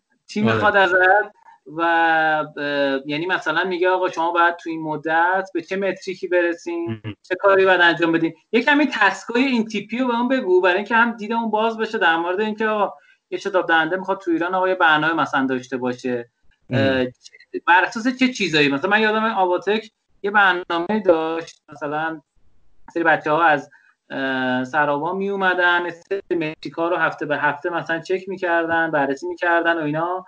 ولی خب بعضا چون خیلی از اون بچه ها شاید خودشون باز استارتاپ نداشتن یا فاوندر نبودن یکم با فاصله این کار رو انجام می‌دادن. بدونم آره. آره ببین خیلی جالبه. ببین گفتم مزیت کسایی که مثلا این خیلی ببین جذابیت های آمریکا حالا برای ماهایی که تو حوزه کارآفرینی کار می‌کنیم یا مثلا یه ذره مطالعه می‌کنیم و اینا حالا جذابیت آزادی و اینا رو بذار کنار. مثلا اینا رو اصلا دنبال این چیزا نیستم. یه چیز جالبی که اینجا دارن مثلا اینی که اینا خیلی همه چیزو سیستماتیک می‌کنن. تو نگاه کن لین استارتاپ. خب نمی‌دونم lean canvas نمی‌دونم. حالا تو اروپا اینا هم هستش. مثلا business model canvas اینا اینا documentation و استاندارد سازی و بهبود و تو بهبود مستمرشون خوب. تو همه کاراشون. بعد اومدن الان واقعا فرایند یعنی اصلا FI داستانش اینه. یا من best practice های Silicon Valley رو میارم خب؟ بعد اینا رو میام مثلا هر هر سالم update می‌کنه چیزاشو. میاد بهت میگه آقا مثلا تو هفته یک باید این کارا رو انجام بدی. که میگم من اومدم دقیقا از روی اونا. اونا مثلا یه مثلا به هفتگی برنامه می‌دادن ولی دیگه دو detail ش رو بهت نمی‌دادن خب؟ ما اومدیم اینو اومدیم کاملا ببین مثلا این 16 هفته رو تبدیلش کردیم به 2000 خورده ای task که اصلا یه business خودش رو شد استارتاپ academy. خب که مثلا نزدیک 400 نفرم تا حالا 450 نفر تا حالا اومدن توش رفتن. می‌خوام بگم این سیستم سازی اینجا هست. حالا دقیقا این metric ایی که گفتی ببین مثلا اینا از هفته اول شروع می‌کنن metric ا رو آوردن که آقا مثلا شما باید هفته 20 تا 20 نفر رو باش مصاحبه کنید مثلا این چیزای اینجوری. حالا تو خود این لولی که ما هستیم مثلا شما باید از هفته اول potential investor ات رو بری target کنی. خب؟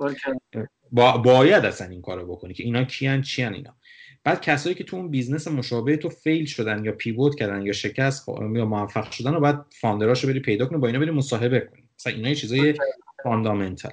یا مثلا اینکه شما باید از مثلا افراد اینفلوئنسرهای مرتبط با صنعت خودت رو بری در بیاری که اینا کیان که فردا اگه خواستی یه دونه marketing ی بکنی از اینا استفاده بکنی. یا اینکه استراتژی های marketing شرکت های رقیب تو باید کامل داری و اینا باید detail کنی. این قشنگ Excel sheet بهت می‌دادن که اینا رو باید در یعنی استاندارد کرده بودن. این یعنی نمیذاشتن من خودم برم حالا بشینم یه PowerPoint ی درست کنم. نه. PowerPoint باید به این شیوه باشه و به این نه باشه. از هفته اول اصلا از روز اول باید شما pitch تو آماده می‌کرد. در رابطه با metric ها اینا چند تا مسئله مهمی که customer acquisition cost شونه خب اون long time value value هستش که چه revenue ی رو برای شما ایجاد می‌کنه. اون revenue ماهانه. ولی اینجا اصلا business model subscription انقدر بهش علاقه دارن این اصلا این خیلی براشون مهمه.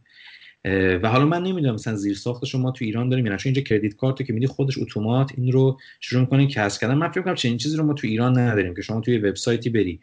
credit card information کارت تو بدی این شروع کنه ماهیانه recurrent برات مثلا چیز...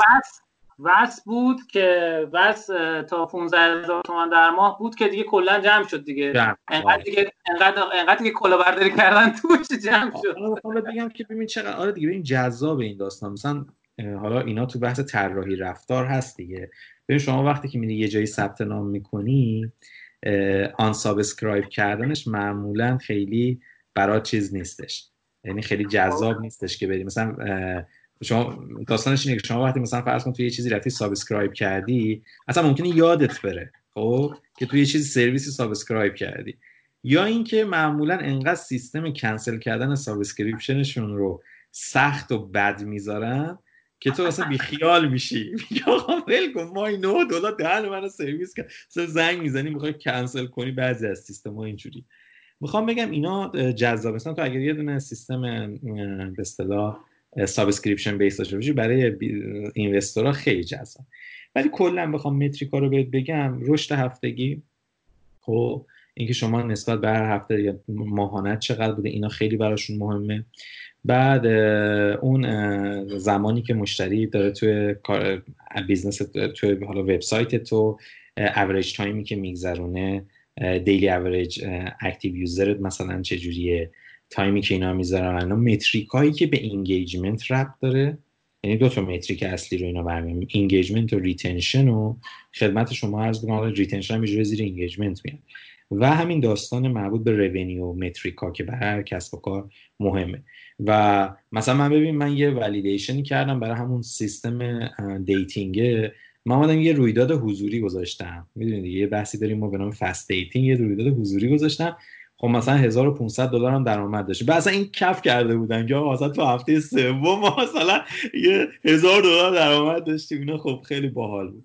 خب ولی متاسفانه میگم scalable نبود. یعنی شاید رویداد حضوریش جواب می‌داد ولی خب اصلا قابل scale هم می‌شد. ولی اصلا اون چیزی نبود که من می‌خواستم. ایرانیا بودن فقط توش؟ آره یه business زردی بود. یعنی واقعا خیلی شما خیلی آکادمیک رفتیم بعد نه اصلا چیز زردی در اومد از کار. برای همین آره می‌خوام بهت بگم metric ا ایناست. ببین دقیق مثلا می اومدم بر اساس business model ی که تو داشتی ازت metric می‌خواستم. و الان مثلا من بهت گفتم مثلا customer acquisition cost فلان چقدر بوده. بعد اینا رو فکر کن مثلا شما باید تو report های مختلف بگردی و یه report های از پولیه و مثلا این report مثلا دو سه هزار دلار قیمتشه حالا اینا رو چجوری دیگه با روش های آقا مثلا این نفر که دانشگاه به اینا دسترسی داره. مثلا از اونها من تونستم کمک بگیرم که یه سری از این report ها دسترسی بگیرم. اونا. این داستان و mentor ا ببین mentor ا واقعا mentor ای ببین کار کشته بودن. یعنی طرف واقعا مثلا یکیشون بود که اصلا خنده دار بود. مثلا من دارم صحبت می‌کنم در مورد dating چون میخنده یک خنده خیلی light ی تو صورتش بود. بعد آخر سر به من میگه وا این business رو بیخیال شو. این اصلا money waste ه بیخیالش شو. بیخیالش از روز اول می‌گفت بنده خدا. ما هم نه نه جامعه ایرانی فرهیخته است و ما میریم جلو و حرکت می‌زنیم و اینا. بعد آخر هم خب واقعا حالا میگم اون چیزی concept ما به دردش نه آره. خیلی عالی خیلی عالی. دست این metric ا دیگه. یعنی اصلا این metric ا Excel sheet های خیلی عجیب غریب. یعنی اصلا بهت بگم همین مثلا مثلا Excel ی که من برای طراحی کردم انقدر پیچیده بود که توش مثلا حتی اون درصدی که App Store ور میداره تو تحلیل مالی تو باید در نظر می‌گرفتی. نه اینکه فقط آره من 19 دلار نه و اون 19 دلار میشه 8 دلار آخر سر که دستتون می‌رسه. دیگه خود اینا رو می‌دونی. بله. خب خیلی اینا کمک کننده بود دیگه. خیلی عالی خیلی مرسی ازت مهدی عزیز مرسی که دعوت ما رو قبول کردی و اومدی با هم صحبت کردیم. خیلی دیتای ارزشمند خوبی بود. که امکان ازت یاد می‌گیرم. مرسی ازت. امیدوارم که کسب و کارت پر رشد و پر روزی بشه و حالشو ببری. و راه ارتباطیت هم بگو که دوستان اگه سوال داشتن ازت بپرسن. باشه. اولا آره ببین من که میگم اینستاگرام هم هست همون ادسان مهدی مهدی علی پور سخاوی که درازم هستش. حالا هیچی. بعد خب طبیعتا توی وبسایت هم, هم تو دکتر استادا بالای صفحه شماره موبایل هم, هم هست دیگه. واتساپ هم که 1 818 614 7065 که تو واتساپ هم بیشتر معمولا جواب میدم چون اصلا تلگرام هم یه عالمه گروه مثلا notify اش اصلا خام... notification ش خاموش. امیر حسین من یه چیزی هم بهت بگم. واقعا پتانسیل بچه‌های ایرانی واقعا بالاست. یعنی من فقط اینم با عنوان نکته آخر بگم. تو هر مجموعی که رفتم گفت مثلا فلان مثلا business model canvas نمی‌دونستن چیه بعضیا. خیلی نمی‌دونستن. lean canvas که اصلا تعطیل بودن. توی البته این سانتا مونیکا اون شتاب دهنده که ما رفتیم که همه pre-seed انتظار هم میرن. ولی مثلا توی مثلا Silicon Valley by default بود. مثلا آقا یعنی چی؟ مثلا من مثلا شما می‌رفتم اونجا می‌گفتم حالا منم خوشحال می‌گفتم آقا بنده lean sta certified lean startup coach from LEANSTACK من گفت lean startup که دیگه خب همه می‌دونن دیگه. غیر از این دیگه چی مثلا بگم که بعضی چیزا default دیگه که اصلا من میگم دیگه رفتم گفتم خیلی خوب حالا اینجوری ما هم product management ی که ایران هم کارشو می‌کردیم ادامه بدیم و این داستان. ولی می‌خوام بگم ماها از نظر دانش خیلی قوی ولی مشکلی که ایرانی ها دارن ما چون حل مسئله و problem solving بلد نیستیم و یاد ندادن. تکنیک های problem solving رو بهمون یاد ندادن. تو اینجایی که گیر کم میاریم. یعنی همه ما تکنولوژی بلدیم همه چی بلدیم ولی تکنیک های problem solving مون ضعیفه. حالا اینجا من به بچه‌هایی که دارن گوش میدن کتابی از Cracking PM Interview که مثلا اونجا سوالاتی که توی product management مثلا مطرح میشه که به نظر من مهمترین role یک کسی که صاحب استارتاپ همون role product management یه جورایی میشه. که می‌دونی که ما technical product management داریم data product management داریم marketing product management داریم. growth product manager داریم. اخیرا من دیدم تو این کنفرانس product summit دیدم.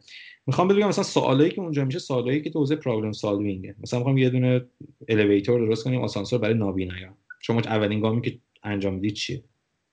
خدایا چیه داستان؟ یا مثلا توی یه هواپیما چند تا توپ پینگ پونگ جا میشه مثلا سوال اینجوری. می‌خوام بهت بگم اینا خیلی اینا رو ما ضعیفیم باید ضرور اینا کار کنیم و در نهایت باهوشیم ماها چون ما هم توان یادگیری چند تا چیز رو تو ایران یاد داریم. و این اصلا این آمریکایی‌ها نمی‌تونن. ببین اینا آمریکایی مثل ماهواره میمونن. یه ذره آنتنشون اینورتر بشه قات می‌زنه طرف. مثلا طرف UX designer بگه خب حالا مثلا بیا در رابطه مثلا user research هم یه کاری بکن. user research من UX designer من تو UX design تو قسمت فلان تو user research ش مثلا من نیستم. یا مثلا فقط UI designer م مثلا تو این فلان. یا مثلا در marketing بگه آقا growth مثلا بیا. نه نه من فقط تو این حوزه مثلا اینا هست ولی خب ماها تو این زمینه ها خدا رو شکر خوبیم و آینده از آن این کسانیه به نظر من که multidisciplinary و میان رشته ای کار بکنم. و من همین هم می‌خوام بگم که من اتفاقا خواستم بگم اینجا توی همین مصاحبه میگم که نیاز به مشاوره خودت هم دارم برای این پروژه خودم حالا انشالله از بچه با افتخار. با افتخار. سلامت باشی. با افتخار. ما یه قرار قرار با هم داشته باشیم. اصفهان دیدم تو هتل. قرار بود تهران ببینم با هم صحبتی بکنیم که نشد. دیدار بعدیمون شد آره تو رفت آمد و این داستان ها خودت می‌دونی این داستان هست ولی الان دیگه وقتی میگم دیگه این داستان الان business یه دیگه. امیر داستان وقتی business ی میشه خیلی جدی.